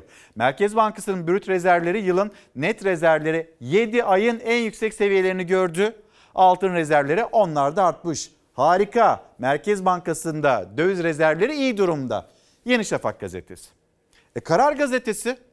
Şimdi biz tam olarak nereye bakacağız? Nereden okuyacağız? Bu verileri hangisini e, okumak daha doğru yola çıkartacak bizi? Biri bir söylesin. 128 milyarın üstüne borç para da satıldı. 100 milyar daha gitti. E şimdi topladığınız 228 milyar dolar oldu. E bakıyorsunuz e 117 milyar dolar kasada var deniliyor. Doları tutmak için 128 milyara eriten Merkez Bankası sonuç vermeyen yöntemde ısrarını sürdürüyor. Uzmanlar Merkez Bankası'nın 2022'de kuru frenlemek için 100 milyar dolar sattığını kaydetti. 128 milyar 2 yılda giderken bu kez de bir yılda buharlaşma dikkat çekti. Piyasaya sürülen paranın dost ülkelerden evet dost diye nitelendirildi dost ülkelerden sağlandığı belirtilerek şimdi durum daha vahim yorumları yapıldı. Hangisine bakacağız? Nereden değerlendireceğiz? Kafamızı karıştıran açıklamalar Bir şey daha var. O da kafamızı karıştırıyor. Yani bir taziye var. Amerika Birleşik Devletleri'nden. Biz o taziyeyi kabul edecek miyiz, etmeyecek miyiz? İçişleri Bakanı'na bakıyorsunuz. Hayır etmeyeceğiz diyor. Etmiyorum diyor. Katil ilk olay yerine gelendir diyor. Amerika Birleşik Devletleri'ne söylüyor. E Cumhurbaşkanı Erdoğan şükranlarını iletti. Bu taziyeyi kabul ediyor muyuz, etmiyor muyuz? Ali Babacan dün akşam çok çarpıcı cümleler kurdu. Ve Ali Babacan dedi ki ben bu iktidar, bu iktidar yetkililerinin yaptığı açıklamaların hiçbirine ve söylemlerine güvenmiyorum. Yayınlanan taziyeyi reddedip terör saldırısından ABD'yi sorumlu tutan İçişleri Bakanı'nın Amerikan Büyükelçiliğinin taziye dilemesini kabul etmiyoruz, reddediyoruz. Kusura bakmasın kimse ama Türkiye'nin bugünkü İçişleri Bakanı referans alıp da onun söylediklerine güvenip biz hiçbir adım atmayız. ve tüm bunlar olurken de dostu Biden ile Bali'de sohbete oturup taziyeleri kabul eden Sayın Erdoğan'ın kendi aralarında bir ortak anlayış ve dil ile hareket etmelerini beklemekte en doğal hakkımızdır. Şimdi bu bakanın söylediğine mi güveneceğiz? Cumhurbaşkanının söylediğine mi güveneceğiz? İçişleri Bakanı'nın İstiklal Caddesi'ndeki saldırının arkasında Amerika Birleşik Devletleri var sözlerinin hemen ertesi gününde Cumhurbaşkanı Erdoğan Amerika Başkanı ile görüştü taziyelere teşekkür etti. Muhalefetten iktidara karar verin tepkisi geldi. İçişleri Bakanı ne dedi? Biz dedi Amerika'nın taziyesini kabul etmeyeceğiz dedi. Eş zamanlı olarak Cumhurbaşkanı da gitti Biden'la yüz yüze görüştü ve şükranlarını sundu. Tweet attı. Amerika 3. sıra 3. sırada teşekkür ettiği ülkeler arasında. Sayın Erdoğan ve arkadaşlarına seslenmek istiyorum. Herkes aklını başına alsın. Sirk yönetmiyorsunuz. Devlet yönetiyorsunuz. Devlet. Bugün Amerika tarafından yapılan taziye mesajının da katilin olay yerine ilk gelenlerden birisi olduğu gibi değerlendirmenin esas olduğunu ben düşünüyorum. CHP ve İYİ Parti'den sonra Deva Partisi lideri Ali Babacan da dün akşam katıldığı Erdoğan- televizyon programında gösterdi tepkisini. Eleştiri oklarını iktidara yöneltti. Ülkenin Cumhurbaşkanıyla görevlendirdiği bakan bir konuşsunlar da bu Amerika dost mu düşman mı? Bir kendi aralarında önce karar versinler. Şimdi bir Bir Gün gazetesine geri dönelim. Dün biraz bahsetmiştik ve yine sizlere sormuştuk. Demiştik ki hani taksi ile ilgili mega kentte İstanbul'da bir problem yaşıyor musunuz, yaşamıyor musunuz diye çokça da mesaj geldi. Yani biz taksiyi çevirmeye çalışıyoruz. Ya bir sürü bahaneyle taksiciler bizi almamak için yani bazı tırnak içinde taksiciler bizi almamak için elinden geleni yapıyor mesajı geldi. Yine konuşalım. Bu önemli bir konu. Çünkü e, bizim alamadığımız hizmet, bize sunulmayan, kendi ülkemizde bize sunulmayan hizmet kimlere nasıl sunuluyor? Onun değerlendirmesini bir kez daha yapmak zorundayız. Önce Bir Gün gazetesinden bir manşete bakalım. Rejimi silmekle işe başlamalı güç kaybeden iktidar seçime doğru gidilirken içeride ve dışarıda beklenti yaratma üzerine bir strateji kuruyor. Ancak Erdoğan'ın sil baştan diyerek attığı bu adımların ne karşılığı ne de inandırıcılığı var. Rejim silinip gidecek bu anlayış bu düşünce silinip gidecek diyor Bir Gün gazetesi ve sonra bir haber daha 750 bin konut boşta. Şimdi o konutlar boş tutuluyor değerlensin Sonra ben onu satayım daha fazla para kazanılsın. E şimdi bu konutlar boş durduğu için yeni yeni konutlara da ihtiyaç oluyor. Sonra müteahhitler gözlerini tarım arazilerine dikiyor. Sonra tarım arazileri betonlaşıyor. Tarım arazilerini kaybettikçe üretim düşüyor. Çiftçi hani zaten üretmemenin maliyetini hesaplayan çiftçi böyle topraktan el çekince her şeyin fiyatı daha da artmaya başlıyor. Enflasyon deniliyor. Bu durumda mıyız? Bu durumdayız. Peki böyle yaşamaya devam ettiğimiz sürece pahalılık bitecek mi? Hayır pahalılık da bitmeyecek. Millet bunu unutur mu bugün yaşadığını? Bu yaşatılanları unutmaz. Peki buradan bu konudan bu başlıktan hemen bir gelelim taksilere. Yani yaşanılan bir başka probleme. Millet hani karda soğukta evladıyla, kucağında çocuğuyla, yağmurun altında elini kaldırıyorsun. Taksici durmuyor. Ben bunu yaşadım. Çocuğum kucağımda yağmur yağarken elini kaldırıyorsun. Dakikalarca yağmurun altında bekledik öyle. Almadılar. Bunu yaşıyor muyuz? Millet bunu unutur mu? Buradaki direnci unutur mu? Yani ısrarla taksi sayısının artırılması, buna karşı durma. Bu direnç unutulur mu? O da unutulmaz. Taksicilerden şikayetçiyim. Hiç kimse burada durup da almıyor. Yalan konuşuyorsun. Hepsi de boştu. Hiçbiri almadı. Şey yok değişim saati diyor. Yok müşteriye gidiyorum. Yok aşağı ineceğim. Kaç dakikadır bekliyorsunuz? En az 20-25 dakikadır bekliyoruz. İşleri yolcu taşımak ama yolcu almamak için hep bir bahaneleri var. Özellikle İstanbullular taksi bulamamaktan çok şikayetçi. Bir saat bekledik demin kabus gibi. Neden almadı sizi? Karşın arabasıyım dedi. Bir saattir hep değişme saati, değişme saati diye kandırıyorlar. Önce soruyorlar nereye gidiyorsun? Aksaray'a gidiyorum. "Aa, Değişme saati hanımefendi kusura bakmayın. Ama iki adım sonra bir araba alabiliyorlar. Abi bir 20 dakika olmuştur yarım saatte. Boş taksi mi geçmedi? Ya boş taksi geçiyor ama durmuyorlar ya da karşı geçeceğim falan diyorlar genel olarak. İstanbul Şişli'de bir alışveriş merkezinin önündeyiz. Yerli yolcuların taksi bulmakta en çok zorlandığı adreslerden biri burası. Çünkü alışveriş merkezinden çok sayıda yabancı turist çıkıyor. İşte bir örnek İstanbul Şişli'den Zeytinburnu'na gidecek beyefendi yaklaşık yarım saattir taksi bekliyor. Gideceği mesafe de yakın olmamasına rağmen taksiciler onu kabul etmiyor. Yine mi almadı? Saati geçmişti ondan dolayı. Neredeyse bir saati bulan taksiye binme çabası sonuçsuz kalınca yükünü kucağına alıp yürümeye başladı. Bu yaşlı çift de ellerinde valizleriyle yaya kaldı. Kaç dakikadır bekliyorsunuz? Valizleriniz Yarım saat oldu herhalde. Yarım saat. Evet ve bulamadık. Karşıya geçeceğim ya da yakın mesafe olduğunu ters tarafta duruyorsunuz diyorlar. Yani 40 dereden su getiriyorlar. Bekledik bekledik şimdi yürüyerek gidiyoruz. Birisi uygulama üzerinden taksi çağırıyor ismiyle. Ekrem vesaire. Gelmiyor. Sonra uygulamaya başka bir isimle giriyor. Ve isim şey Arapça bir isim. E, taksi geliyor. İstanbul Büyükşehir Belediyesi'ne de 10 ayda 63.844 taksi şikayeti geldi. 1592 ispatlı şikayetle araçların çalışma ruhsatı geçici olarak iptal edildi. Diğer sürücülere de ihtar verildi. Belediyenin koltuk sayısının azaltıldığı UKOME'de ise İmamoğlu'nun taksi sayısını arttırma teklifi hala kabul görmüyor. İstanbul'da taksiye binemeyen anneler, babalar, genç kızlar. Siz o taksiye binemediğiniz zaman, yağmurda ıslandığınız zaman aklınıza Süleyman Soylu'yu getirin. Aklınıza Murat Kurum'u getirin. Aklınıza Adil Kara İsmailoğlu'nu getirin. Çünkü o bakanlıkların yetkilileri, bunların birimleri var orada yani sandalyeleri var. Niye almadı taksici sizi? Doluyum dedi. Yolcusu yoktu ama. Yolcusu yoktu dedi. Genelde turist yolcuları seçiyorlar bilerek yani biraz daha çok para alıyorlar onlardan. Biz böyle burada kalıyoruz yani.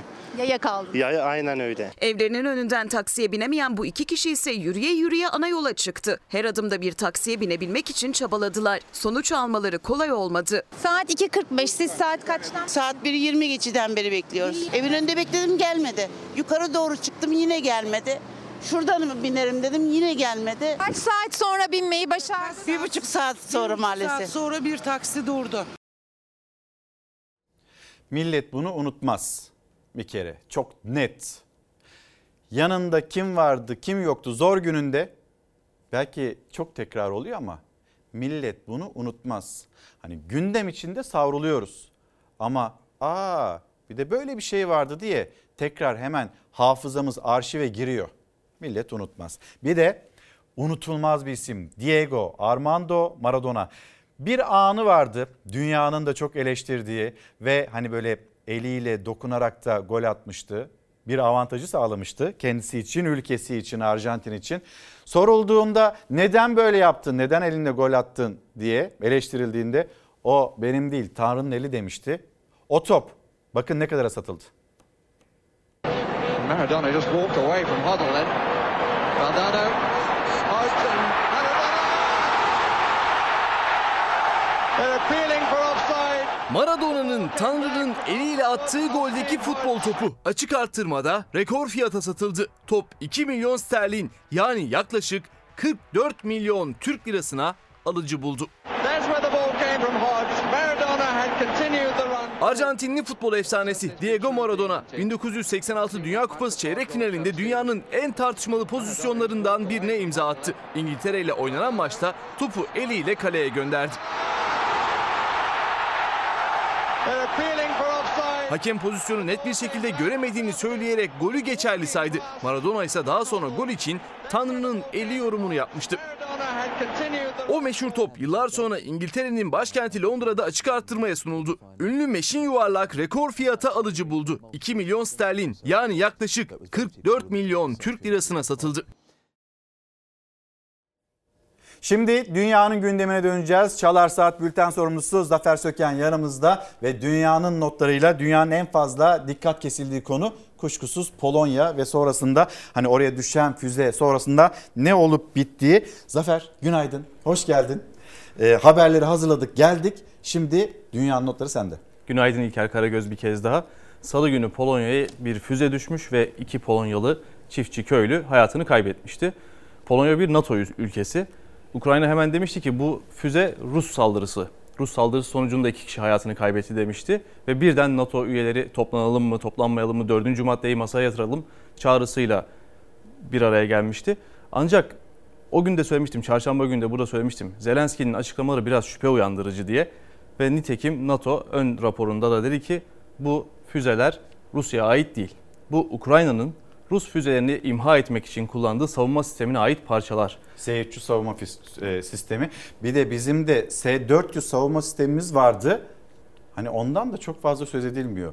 Millet bunu unutmaz derken işte bakın hani S-300 deyince ya bizde de bir S-400 vardı aklımıza geliyor. Neyse devam edelim. Ben Pol- seni kesmeyeyim. Polonya Cumhurbaşkanı dedi ki muhtemelen talihsiz bir kaza oldu. Yani Ukrayna'ya ait e, füzelerin Polonya topraklarına düşmesi neticesinde. Ancak NATO'da çok ciddi bir tepki var. Financial Times'ta dün bir haber vardı. Bir NATO diplomatı adını vermeden İngiliz Financial Times gazetesine konuşuyor ki Financial Times dünyanın en önemli gazetelerinden biri. Diyor ki NATO diplomatı adını vermeyen Zelenski'nin söyledikleri gülünç. Ukrayna onları onlara duyduğumuz güveni yerle bir ediyor. Hani kimse Ukrayna'yı suçlamıyor ama Ukrayna yalan söylüyor ve bu füzeden daha yıkıcı diyor. Yani herkes Ukrayna'yı destekliyor Rusya'ya karşı savaşında. Çünkü Rusya'nın bir işgal girişimiyle başladı bu savaş. Ukrayna NATO'ya üye olmak istedi ama Rusya gitti müdahale etti ve işgal ederek bu savaşın başlamasına neden oldu. Tüm dünya hemen hemen özellikle Batı, NATO ve Amerika Birleşik Devletleri ve Kanada ile beraber tüm dünya Ukrayna'nın yanında hemen hemen. Ancak bu konularda Ukrayna'nın kendi tarafına birilerini çekmek için söylediği, kurduğu cümleler dünyanın da artık yavaş yavaş tepkisini çekmeye başladı. Yani bugün NATO'ya konuşan diplomat ismini vermiyor ama yarın belki devlet başkanları çok açık bir şekilde Zelenski'yi eleştirecek. Ukrayna'nın yani savaşta sağladığı desteği bu ifadelerle kaybedebilmesi de söz konusu olabilir.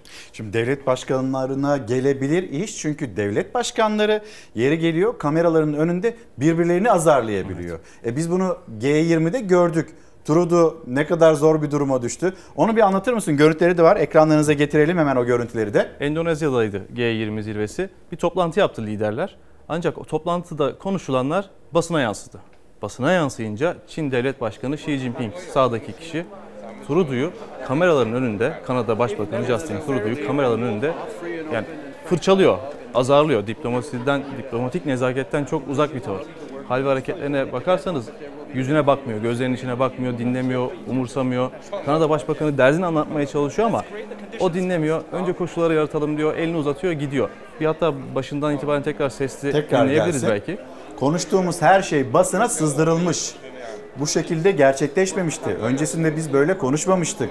Tercümanı o konuşuyor, tercümanı ona söylüyor. Düzeltmeye çalışıyor galiba Evet, o da. Trudeau'da. Kanada Başbakanı da diyor ki anlaşamadığımız konular olabilir ama önemli olan görüşmek diyor.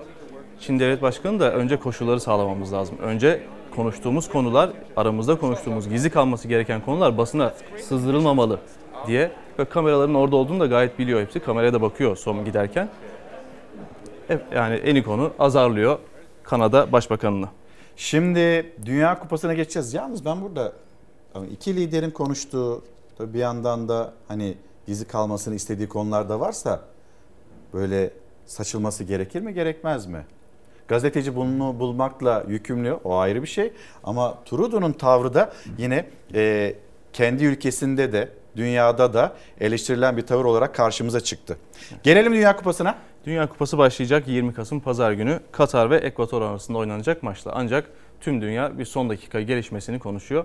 Şike iddiası damga vurdu. Daha Dünya Kupası başlamadan önce taşıma taraftarlar konusu gündeme gelmişti. Günlük 10 dolara 3 öğün yemeye ve konaklamaya Pakistan'dan taraftar taşındığı iddiası. Yani e, Doha sokaklarında Almanya bayrağı taşıyan kişiler çok da Alman'a benzemiyor açıkçası baktığımız zaman. Katar bu iddiayı yalanladı. Hayır dedi biz Bir- 1.3 milyon bilet sattık. Böyle taşıma taraftar konusu bizim devletimizin gücüne karşı yapılmış sistematik bir karalamadır dedi Katar ama yani görüntüler çok şey anlatıyor aslında. Bunun üzerine çok söyleyecek bir şey yok. Yeni iddia şike iddiası. Şimdi karşılaşma maçında Katar Ekvator'la bir araya gelecek dedik. İddia şu.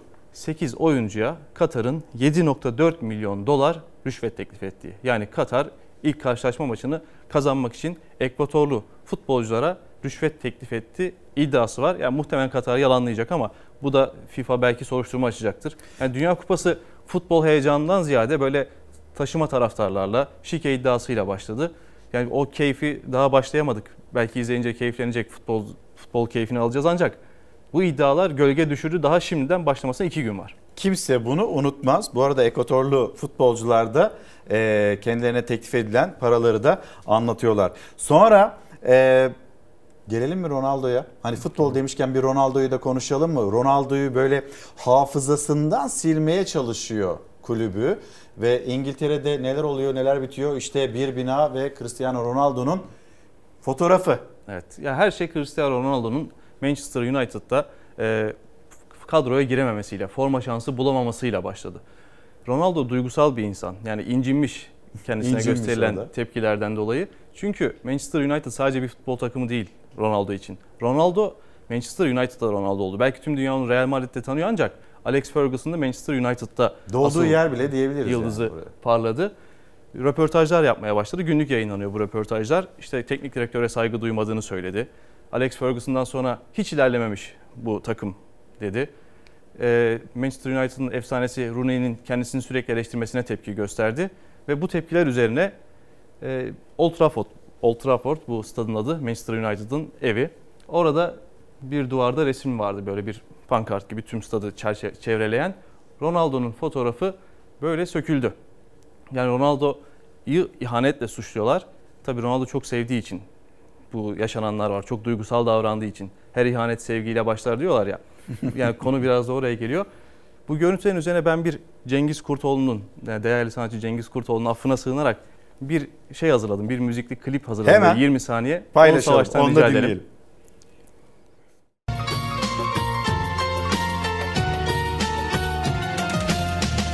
Duvardaki resminle avunur gönlüm Daha dün yanımdaydın şimdi neredesin Ne çabuk unutuldu nerede o sözün Belli ki dönülmeyen uzak yerdesin Artık bu şarkıyı kim kime söylüyor? Ronaldo kulübüne mi, kulübü Ronaldo'ya mı? Ama nerede Ronaldo? Katar'da belli ki dönülmeyen uzak yerdesin diyor ya Cengiz Kurtoğlu. O da- Ronaldo da Katar'da. O da Katar'da. Zafer Söken teşekkürler. Şimdi reklamlara gideceğiz. Döndüğümüzde siyasette, manşette olan konular ve son birkaç gündür de manşette olan bir isim İyi Parti lideri e, Meral Akşener'e yöneltilen hani o çağrı Cumhurbaşkanı Erdoğan'dan. Sonra İyi Partili bir isim Yavuz Ağar Alioğlu CHP lideri Kemal Kılıçdaroğlu'nun adaylığı ile ilgili endişeliyiz ifadesi. Önü ve arkası var demişti. Önünü ve arkasını da dinlemek için Yavuz Ağralioğlu ile Çalar Saat'te buluşacağız. Reklamlara gidelim dönüşte buluşalım. Günaydın bir kez daha Çalar Saat'te devam ediyoruz. Konuğumuz geldi. İyi Partili Yavuz Ağralioğlu şu anda Çalar Saat'te konuğumuz. Günaydın efendim. Günaydın efendim. Hoş İyi geldiniz. yayınlar, hoş bulduk. Çok Nasılsınız? teşekkür- var olun, çok teşekkür ederim. Sağ olun. Siz nasılsınız? Biraz böyle endişeli mi geçiyor günler? Nasıl geçiyor günler sizin Günlerimiz alın teri dökerek geçiyor. Gayretliyiz. Bu 2023 yılı bütçesi biliyorsunuz var. 2023 yılı bütçesi final. Biz bizce hükümetin son bütçesi. Bizim de memleket mesuliyeti yükleneceğimiz sürecin muhasebesi gibi gördüğümüz ciddi tartışmaların, çalışmaların içindeyiz. Bizim açımızdan büyük bir coşku ve vecd alanı bu. Memleket taşımaya hazırlanıyoruz. O yüzden bizim açımızdan bir endişe değil, kararlılık zamanı. Efendim şimdi e, Cumhurbaşkanı Erdoğan'ın sözleri, e, masayı terk et çağrısı.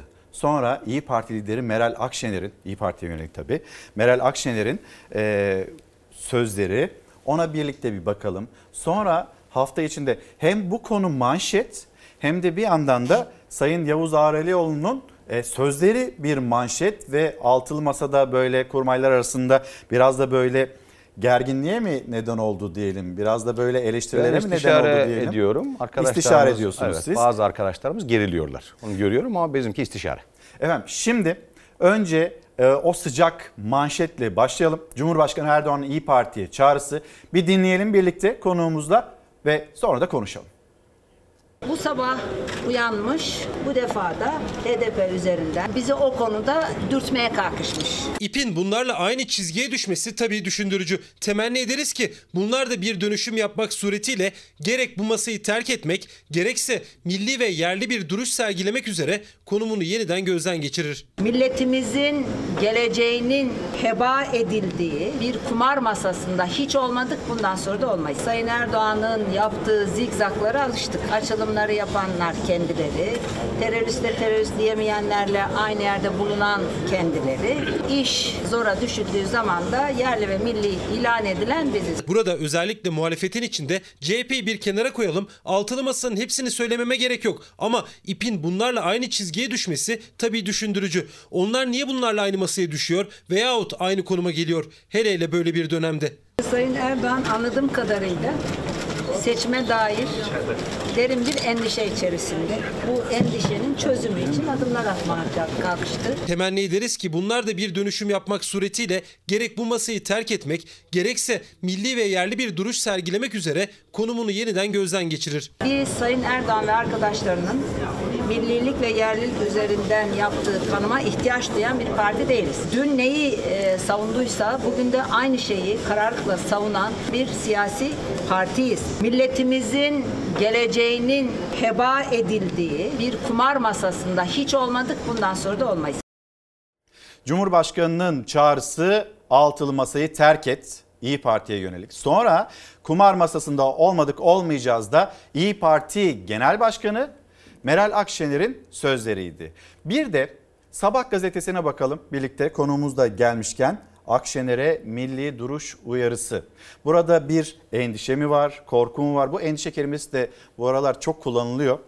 E, milli duruş uyarısı mı yapılıyor? Birlikte okuduğumuzda İstiklal'deki terör saldırısına ilişkin altılı masanın duruşunu eleştiren Başkan Erdoğan İyi Parti'ye seslendi. Masayı terk etmek üzere konumunu yeniden gözden geçirmeli. Nasıl değerlendiriyorsunuz? Yani bu bir endişe mi yoksa size bir milli duruş uyarısı mı?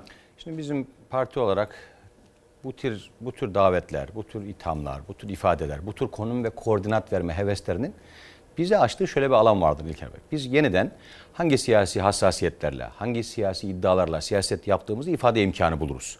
Yani Tayyip Bey'in bu söylediğinden de yine böyle bir imkan doğdu. Tekrarlamaktan asla imtina etmeyiz. Biz hassasiyetlerimizi, millete karşı mesuliyetlerimizi, devlete karşı efendim sorumluluklarımızı, önümüzdeki dönem nasıl bir Türkiye tasavvurunu taşıdığımıza dair efendim e, milletin duymasını istediğimiz doğrularımızı bu vesileyle söyleriz.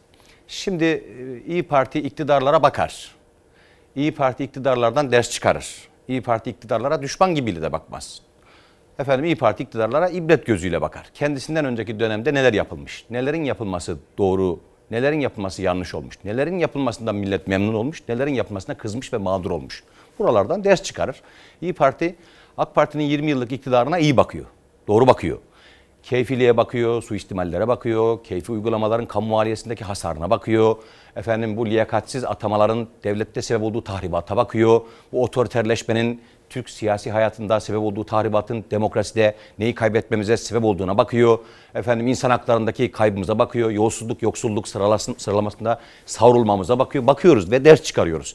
Oradan kendimize konum biçiyoruz. Diyoruz ki biz iktidar olacağız ve iktidar iddiamızı mevcut iktidarın hatalarını görüp bunları yapmayacağımız bir siyasal sistemde buluşturacağız. Dolayısıyla konumumuzu, koordinatımızı merkezinde millet olan 85 milyonun kendisini bir ve beraber hissettiği, devletin de herkesin üstünde bir şemsiye, bir baba gibi durabildiği bir müesses nizam kuracağız. Partili partisiz ayrımlarının insanı rencide etmediği, insanlarımızı ürkütmediği, insanlarımızın aidiyetlerinden, mezheplerinden, meşreplerinden dolayı kalplerinin kırılmadığı, kabahatlerinin, kusurlarının yüzlerine vurulmadığı, her hakkının liyakatli olanın alabildiği bir siyasal sistem kuracağız. Bunu kime bakarak söylüyoruz? Bunu iktidara bakarak söylüyoruz. Kendimize konum biçiyoruz. Bu konumumuz bizim. Yani iktidarda Ha, bunların evet. hiçbirini görmediğiniz Evet. için sizin aslında Dolayısıyla siyaseten bir Evet. yol haritanız çıkıyor. Yol haritamızı belirleyen şey iktidarın yapamadıklarıdır. Şöyle düşünün İlker Bey. İktidarın milletine vaat ettiği her şeyi yapabildiğini hayal edin. Yani 2 trilyon dolar gayri safi milli hasta, 25 bin dolar milli gelir. Yüksek standartlı bir demokrasi. Hukukun herkesin itimat ettiği liman olduğu bir ülke. Efendim ifade hürriyetinde dünyanın gıpta ettiği parmakla gösterdiği bir ülke. Kalkınmış müreffeh bir ülke. İşsizliğin olmadığı bir ülke. Enflasyonun olmadığı bir ülke. Faizin olmadığı bir ülke.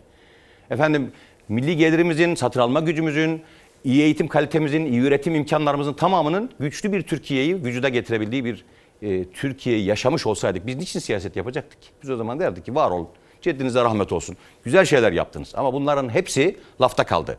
Bu lafta kalanlar İyi Parti'nin sorumluluk alanını belirliyor, konumlarını belirliyor.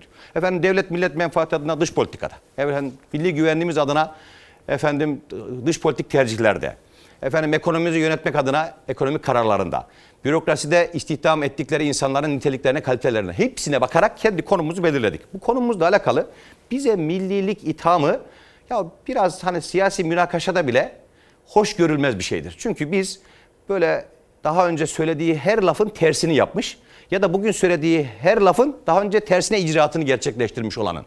Yani Mesela bir- Esad ne diyorsanız ya yani ben Esad hükümetle tavrı da ilgili hükümetin dahil sicili mi? tabii ki hükümetin sicilinde şöyle bir şey vardır.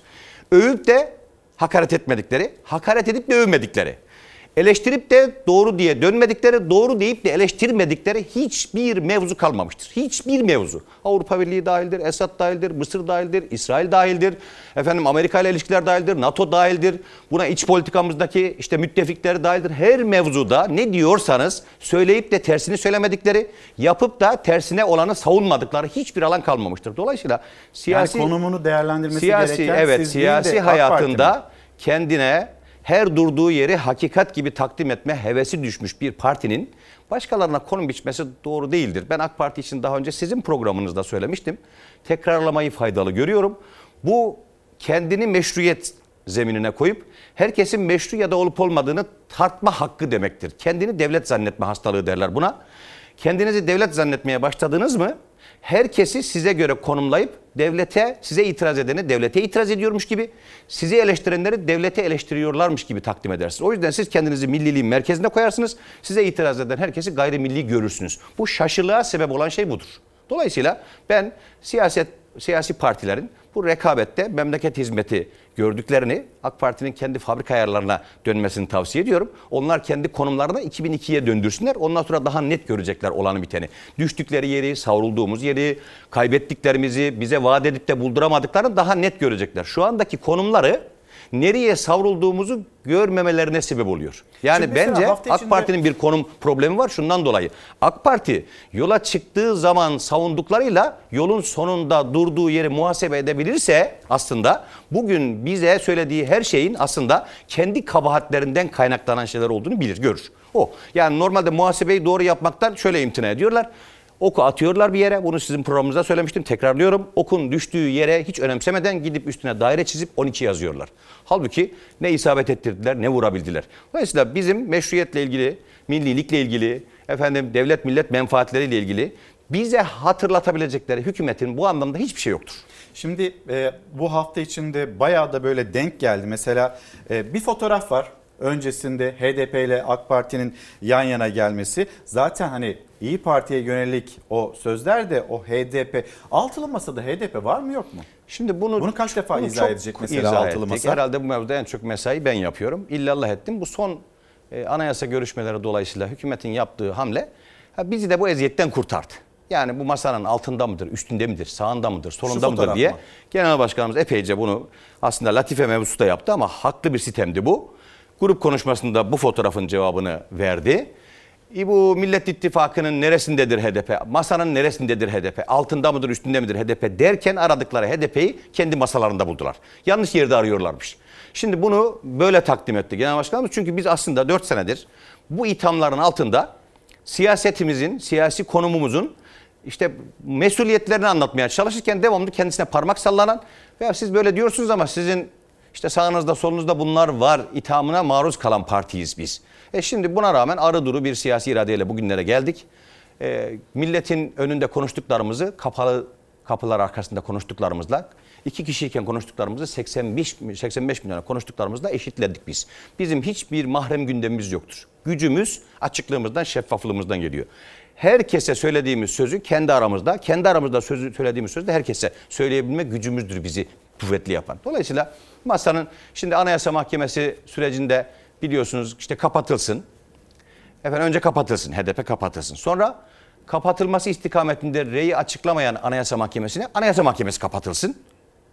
Peş peşe geldi bunlar. Sonra anayasa yapmak için anayasa yapma iradesiyle HDP'nin kapısına kapaklanılsın. Yani bu ikisinin arasındaki farkı izah etmek zorunda olan biz değiliz efendim. Hükümet bu aradaki tenakuzu, Cumhur İttifakı bu aradaki tenakuzu kendi milletine, kendi seçmenlerine izah etmek zorunda olan tarafı temsil ediyor. Bizim duruşumuz net bu mevzuda. Bugün bizim başlığımız millet bunu unutmaz. Millet bu fotoğrafı unutur mu? Unutmaz dedi mesela AK Partili Mehmet Metiner'in açıklaması bu böyleydi. şöyle beka meselesi. Ya da millet neyi unutmaz? Bu beka meselesi diye konuşulup temcit pilavı gibi devamlı pişirilen, siyasetin giyotini haline dönüştürülen bu itham alanında ben yaparsam bir hikmeti vardır. Siz yaparsanız menfaatinizden yapıyorsunuzdur. Ben tercih edersem devlet için tercih ediyorumdur.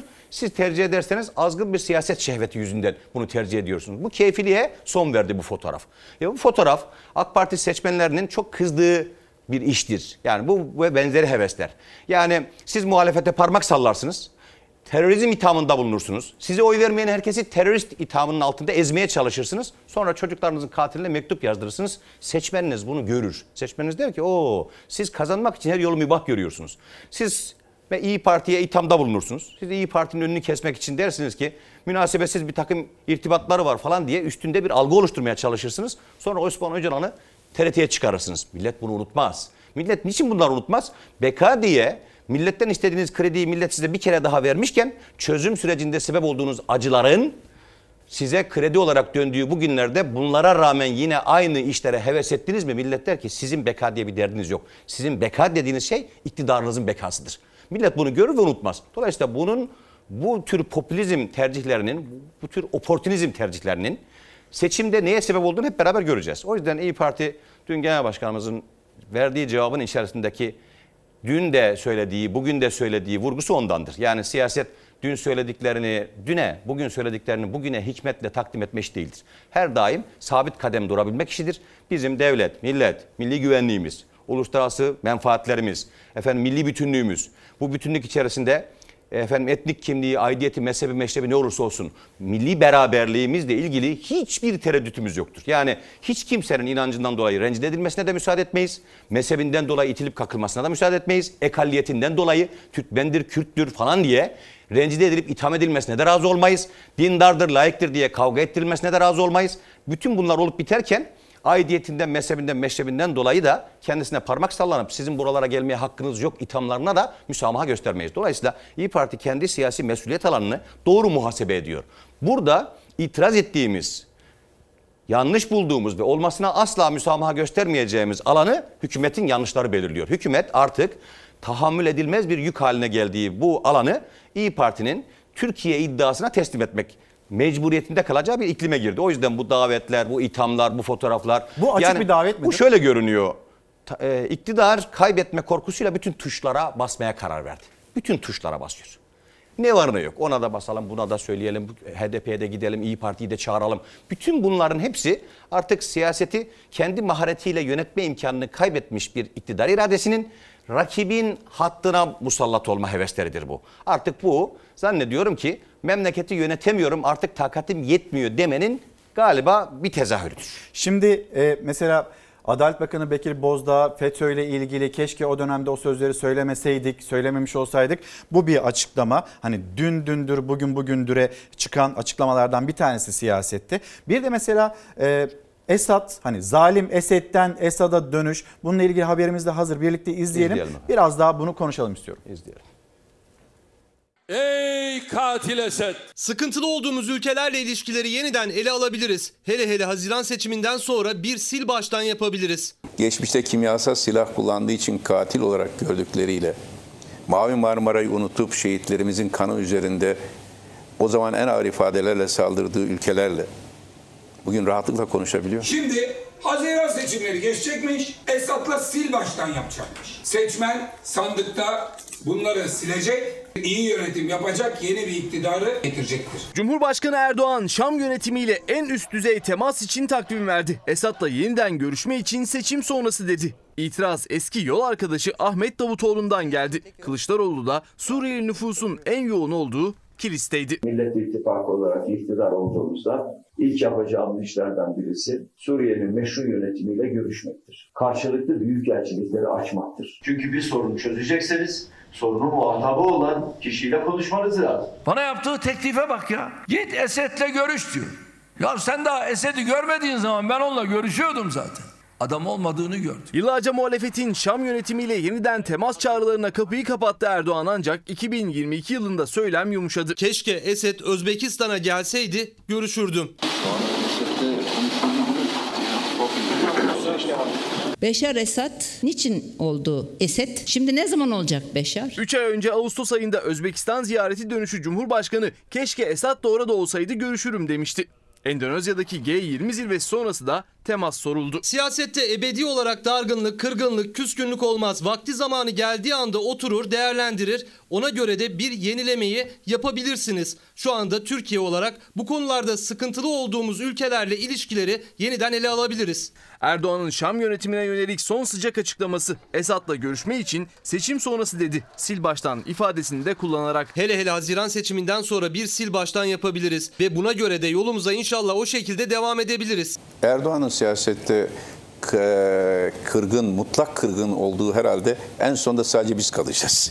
Herkesle barışacak. Başkan varsa sizi sandıkta defterden silip Türkiye'nin önünü açacak seçmenden bahsediyoruz. Biz Türk esnaf olarak ayakta kalmaya çalışıyoruz. %70'i %80'i şu anda Suriyeli oldu. İnşallah iki yıllık bir süre içinde Ben burada, evet yapacağız. bakın yıllardır esnafım bir tane Türk'ün boşaltıp da geri yerine Türk'ün açtığını görmedim. Memleket artık demografik yapısı olarak değişti, kültürel yapısı değişti. Sesimizi duyan yok. Ben burada berberim. Barış olsun dönmek istiyoruz. Biz de barışı getireceğiz inşallah. Buradan gidenlerin can ve mal güvenliklerini sağlanması lazım. Bunun için de meşru hükümetle oturulacak, protokol yapılacak, Birleşmiş Milletler gerekse devreye konulacak, herkesin can ve mal güvenliği sağlanacak. Cumhurbaşkanının seçim sonrası Esad'la sil baştan yapabiliriz derken Kılıçdaroğlu da iktidar değişiminde 2 yıl içinde sığınmacıların gönderileceğini söyledi. Şam yönetimiyle protokol yaparak. Siyasette ebedi olarak dargınlık, kırgınlık, küslük olmaz. Ve sıkıntılı olduğumuz ülkelerle ilişkileri yeniden ele alabiliriz. Hele hele Haziran seçiminden sonra bir sil baştan yapabiliriz. Haziran seçimi derken bir yandan da seçim tarihini de işaret ediyor. Cumhurbaşkanı o tarihe kalır mı kalmaz mı? O bir başka tartışma konusu ama sil baştan yapabiliriz. Siyasette ebedi dargınlık, kırgınlık olmaz. Yani bunların hepsi, bu demeçlerin hepsi seçim satında daha etkisiz hale gelir. Niçin öyle olur? Biz toplumsal yük haline geldiği bu göç meselesinin, göçmen meselesinin, sığınmacılar meselesinin, Türk milletinin bunca derdi gailesi arasında bir de böyle bir kontrolsüz bir otorite boşluğuna sebep olacak şekilde, demografik yapımızı tehdit edecek şekilde böyle bir yığılmanın bir an önce kesilmesine dair tekliflerimizi söylediğimizde hükümetin bize söyledikleri arşivlerde duruyor. Bu biraz önce verdiğiniz, yani parçalarını verdiğiniz, pasajlarını verdiğiniz tonlama bu tonlamadır. Yani siz bizim Esed'le görüşmemizi isteyecek kadar gözü dönmüş, insanlıktan nasibi kesilmiş insanlarsınız ithamının altında biz bu teklifleri yaptık. Devletlerin menfaatlerini kollamak, kendi insanlarının geleceğini efendim teminat altına almak, kendi devletlerinin varlığını efendim ebedi kılmak gibi mecburiyetleri vardır. Türk devletinin, Türk milletinin varlığını, sınırlarını beklemek mesuliyeti altında hükümetin de kollaması lazımdır. Hükümet sınırları kevgide çevirdi. Bu ara sadece bu Esed meselesinde Ve değil. bir terörist de geldi bu, bu İstanbul'da. meselelerde tabii ki şöyle oluyor. Bize Genellikle bunu fark ediyorsunuzdur. yaşattı. Bütün mevzularda, EYT mevzunda, 3600 mevzunda, işte şimdi göçmen meselesinde, Esed'le görüşmede, Mısır'la görüşmede, efendim ilişkilerin e, NATO hukukuna halel getiren bu tercihler içerisindeki savrulmalarımızın tamamında efendim devleti, milleti merkeze alan ama bu işleri yaparken de iktidarın muhalefeti özellikle dış politikada eşitleyen, beraberleyen, ortak aklı çalıştırabilen bir vizyondan bahsediyoruz biz devamlı. Efendim bir yere angaja olalım olmayalım derdimiz yok ama sözümüze itibar edilsin. Uluslararası konjonktürde sözüne itibar edilir ülke olmanın yolu hem sözünün arkasında durabilmek hem arkasında durulacak sözü söylemek. Ama Şimdi bu ikisinin arasında mesela bir masa biz. kuruldu. İşte Polonya e, krizi yaşandığında Türkiye davet edilmedi. Biz önemli olan toplantılara gidiyoruz dedi. Biz şöyle bakıyoruz bu tür meselelere. İlker Bey, etrafımızdaki ülkeleri tek tek sayın lütfen. Yunanistan, efendim Gürcistan, Ermenistan, Irak, İran, Suriye. Bu ülkelerin hangi birisi bize gücü yetebilir? Bu ülkelerin hangi birisi bizim için tehdit olabilir? Bu ülkelerin hangi birisi müstakil olarak bize varlıklarıyla tehdit olabilir? Ama dış politikayı maharetsiz yönetirseniz bu ülkelerin üzerinden dünyanın bütün güçlü emperyal devletleri sizin komşunuz olur. Gördünüz mü şimdi dış politikadaki savrulmanın sebep olduğu şey? Yunanistan'a Amerika yığıldı, bir tarafa Ruslar yığıldı, bir tarafta PKK, PKK'ya bir devlet kuruldurmak isteniyor, bir tarafta istikrarsızlık bölgeler oldu ve bütün bunların maliyetini 8-10 milyon göçmeni bünyesine alarak ödediniz. Siz şimdi ne yapmış oldunuz? Sınırımızda olup, bize sınırdaş olup, bize hiçbir şekilde tehdit olamayacak ülkelerle münasebetlerinizde dış politikanızı öyle tutarsız hale getirdiniz ki sınırlarımıza geldi. 3-5 bin kilometre öteden ülkeler gelip sınırlarımıza yerleştiler. Buralara üstler kuruyorlar. Bizim düşmanlarımıza silahlar veriyorlar. Bize zarar verecek insanları eğitiyorlar. Bize zarar verecek insanları terörize, terörist haline getirip bizim ülkemizde canımızı yakacak hale dönüştürüyorlar. Sebebi nedir? Güvenlik endişemiz vardı ama güvenlik endişelerimizi izole etmenin yolu sınırlarımızın çok ötesinde bunları kabul edebilmekti. Şimdi biz dünyanın adını sanını belki haritada bulmakta zorlanacağımız bir dünya adamını bu yurdumuzda ağırlamak zorunda kaldığımız bir savrulmanın içine bizi getiren şey bu dış politika maharetsizliğidir. O zaman Mısır'la ilgili normalleşme dendi. Ben darbe yapan adamlara eyvallah etmem denildi. Şimdi normalleşme. O zaman Esed'le görüşülsün. Çünkü Esed eli kanlıdır diye görüşmüyorsunuz ama elinde Esad'dan daha fazla kan olanlarla görüşüyorsunuz dedik biz. Yani bizim askerlerimizi Ruslar vurdu. Onlarla görüşüyorsunuz. Ona dostum Putin diyorsunuz. 34 evladımız bombalandı. Çok şehit oldu. ama mesela PYD'nin ofisi var Rusya'da. Şimdi bütün bunları Amerika Birleşik Devletleri bize darbe yaptı. Darbenin arkasındaki muharrik gücünü olduğunu söylüyorsunuz. Onlarla da görüşüyorsunuz. Merkel'e söylüyorsunuz, onlarla da görüşüyorsunuz. Amerika Alman istihbaratının efendim bizim bu bölgedeki hakimiyet alanlarında hangi unsurları kullandığını, kendi bünyesinde neleri muhafaza ettiğini hep hep bütün devlet biliyor, bütün millet biliyor. Şimdi dolayısıyla bunları şunun için demeye çalışıyorum. Kendi istediklerinizi, kendi menfaatiniz için gö- öngördüklerinizi konuşabiliyorsunuz. Muhalefet teklif edince muhalefet ediyorsunuz ki siz insanlıktan nasibi kesilmiş, merhamet duygusunu yitirmiş, izan duygusunu kaybetmiş insanlarsınız. Sonra siz söyleyince sizin söylediklerinize hikmet vehmetmemizi bekliyorsunuz. Biz şimdi diyeceğiz ki gerçekten gerçekten öyledir. Ama ben bu biraz önce Ahmet Bey'in verdiğiniz jenerikteki sözünü söylemiştim. Ee, sohbetlerimizde şundan dolayı hükümetin bu zikzakları, bu tutarsızlıkları o raddeye vardı ki dostum dedikleriniz daha önceki düşmanlarınız sizin. Bugün düşman olduklarınızla dost olduğunuzu görünce yarın muhalefete de benzer kapılar açacağınıza inanıyorum derdim ben sizin. Sizin dostluğunuzdan değil de düşmanlığınızdan e, şöyle bir şey umulabilir. Siz düşman dediğiniz herkese yarın dost olabiliyorsunuz. Dostlarınızda da düşman diyorsunuz. O yüzden tedbirli olmamız lazım diyordum. Şimdi bakın geldiğimiz yeri görüyor musunuz? Seçime ramak kala efendim bir göçmen yükü vardır. Bu geçim e, zorluğu, bu enflasyon e, baskısı, bu faiz yükü, bu ekonominin savrulması altında bir huzursuzluk başladı.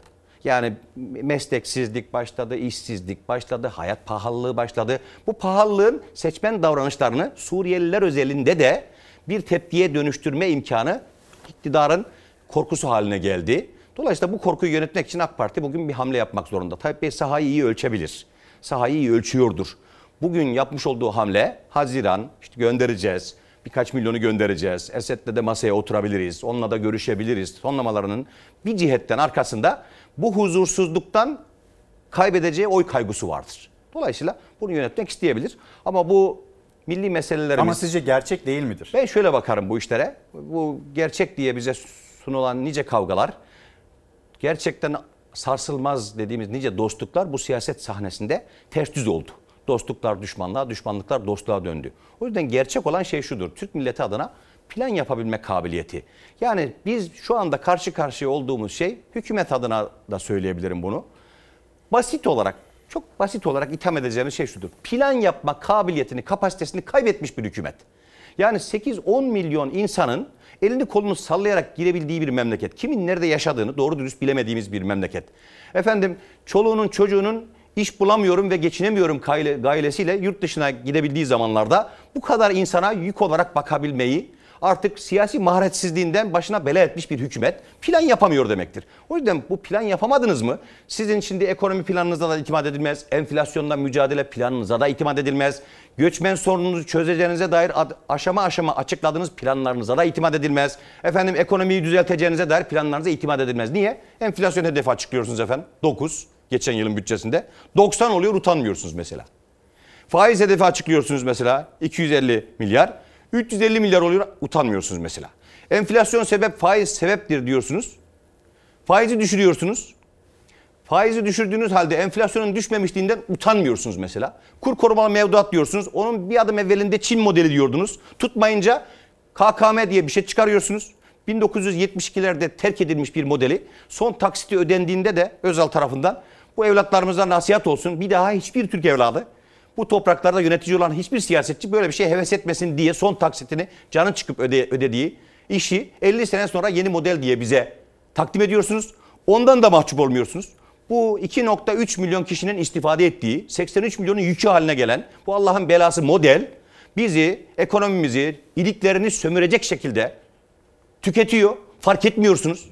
Bütün bu açıkları kapatmak için para basıyorsunuz. Enflasyon etkisini seçimden sonraya planlıyorsunuz. Ondan da hicap duymuyorsunuz. Ondan sonra diyorsunuz ki ben bir plan yaptım. Ne plan yaptınız tam olarak? Yani hangi planınız tuttu ki biz sizin bugün yaptığınız plana inanalım? 17'sini 17.sini açıkladığınız ekonomik programın hiçbirinde hedef tutturamadınız. Cumhurbaşkanlığı hükümet sisteminin açıkladıkları 17. ekonomik programdır bu biliyor musunuz? 17'sinin de hedefi tutmadı. Şimdi diyorlar ki bahara, bahar olmadı. Sonbahara, sonbahar olmadı. Allah'ın şeyine son mu geldi? Baharına nihayet mi geldi? Bu Cübbeli Ahmet'in bir mevzusu vardı. Onu çok tebessümle izledim. Allah mübarek cuma günü canımızı alsın dedi. Millet amin deyince ama bu cuma değil dedi. Ama bu cuma değil. Yani bu cuma günü ölmek hani mu- muteberdir ama bu cuma ölmeyelim. Şimdi hükümetin demesi de bu bahar olmazsa evelallah öbür bahar. O bahar olmazsa öbür bahar. 2023 olmazsa evelallah 2053'e kadar bir sürü bahar var. Şimdi bu bizim ömrümüzün kifayet edeceği bir şey değildir.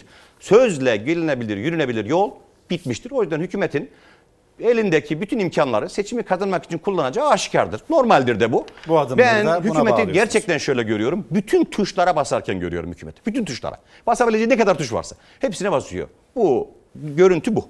Şimdi peki e, karşısında Millet İttifakı ne yapıyor? Millet İttifakı nasıl bir projeksiyonla yol yürümesi gerekiyor? Seçmende bir endişe gözlemliyor musunuz? Gözlemlemiyor, gözlemlemiyor musunuz?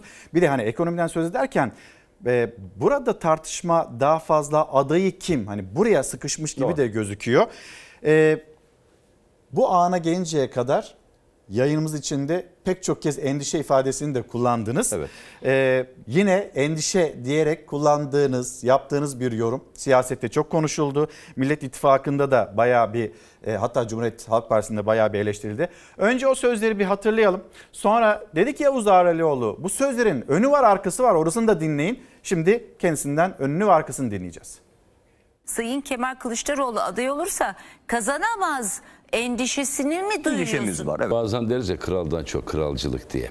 Bu tam da işte Sayın Ağralioğlu'nun yaklaşımını biraz ona benzettim. Milletin hassasiyetlerini, seçmen davranışlarını, seçmen davranışlarına sebep olan endişeleri zaman zaman ortak istişare alanına söylüyoruz. Ne kimseye nezaketsizlik ediyoruz. Engin Bey de benim ne dediğimi çok iyi anlamıştır. Muhtemelen benim ne söylediklerimi tam olarak dinlemedi. genel başkanların kararlı tutumunu zafiyete uğratacak hiçbir söylem doğru bir söylem değil. Kemal Bey'in ana muhalefet partisi genel başkanı olarak her türlü hakkı vardır. Son karar genel başkanlar tarafından verilecektir. Ben desem ki bir sayın genel başkan için bundan olmaz, bununla ilgili endişem var desem o sayın genel başkanı rahatsız eder. Partinin kendisiyle ilgili bir söylem söz konusuysa bizim boğazımızda tam 9 tane boğum var. Dikkat ederek, seçerek konuşuyoruz. Söylediğimiz her sözün arkasında seçmen davranışlarıyla ilgili hassasiyetimiz var. Kemal Bey bu hassasiyeti görebildiği için Ankara'yı ülkücü adayla İstanbul'u da ortalama merkez sağında oyunu alabilecek bir adayla taçlandırdı.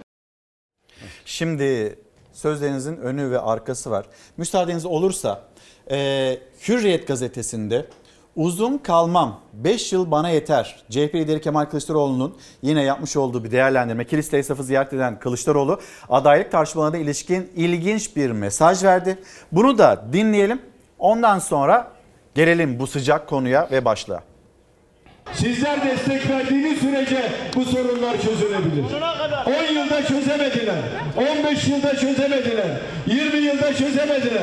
Benim öyle uzun uzun konuşmaya niyetim yok. Kalmaya da uzun uzun niyetim yok.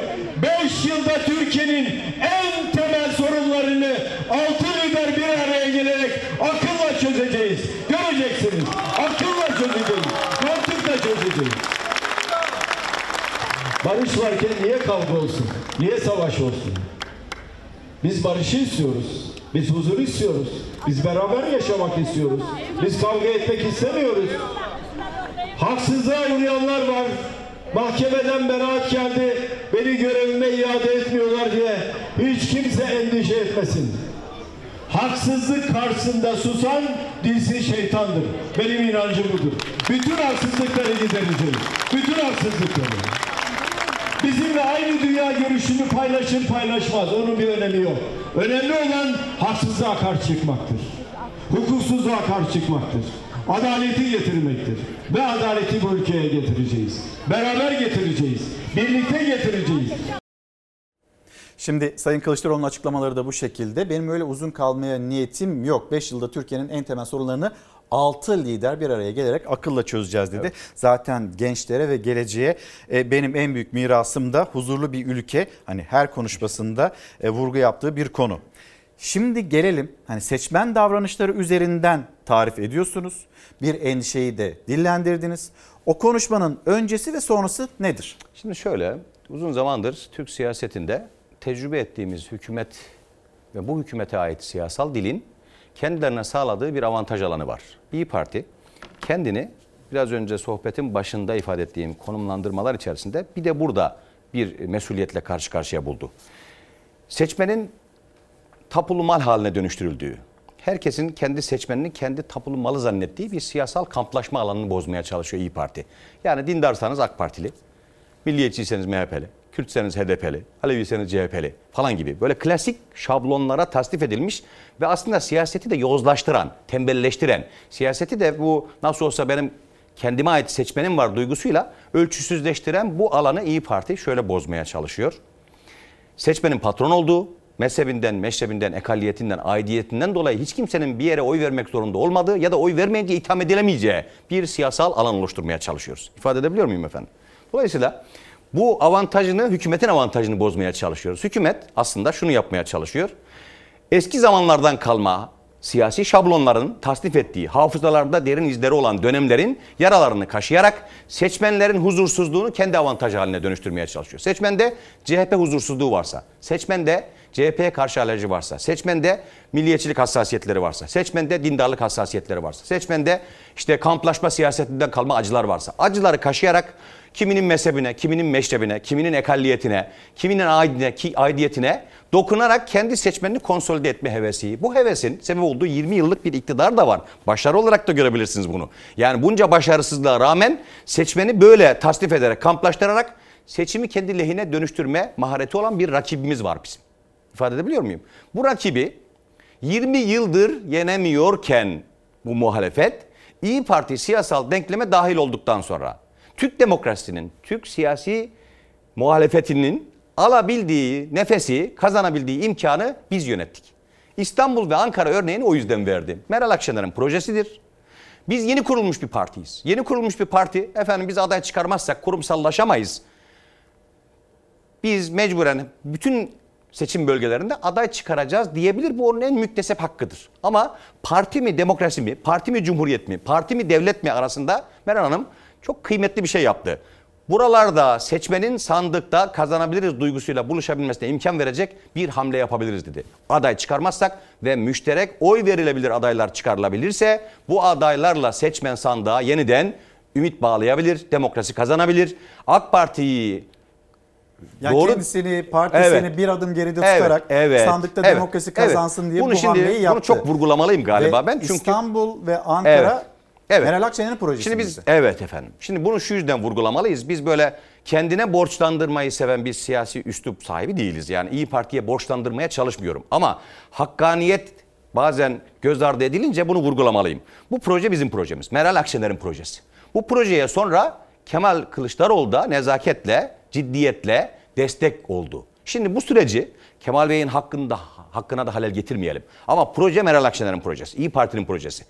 Bizim bu süreçte sadece seçimleri kazanmak değil, demokrasiye ve kazanabiliriz duygusuna verdiğimiz imkanı görsün seçmen. Şimdi İzmir seçmenini, İzmir e, belediye seçimleriyle İstanbul, Ankara seçimlerini ayırarak şöyle dedim.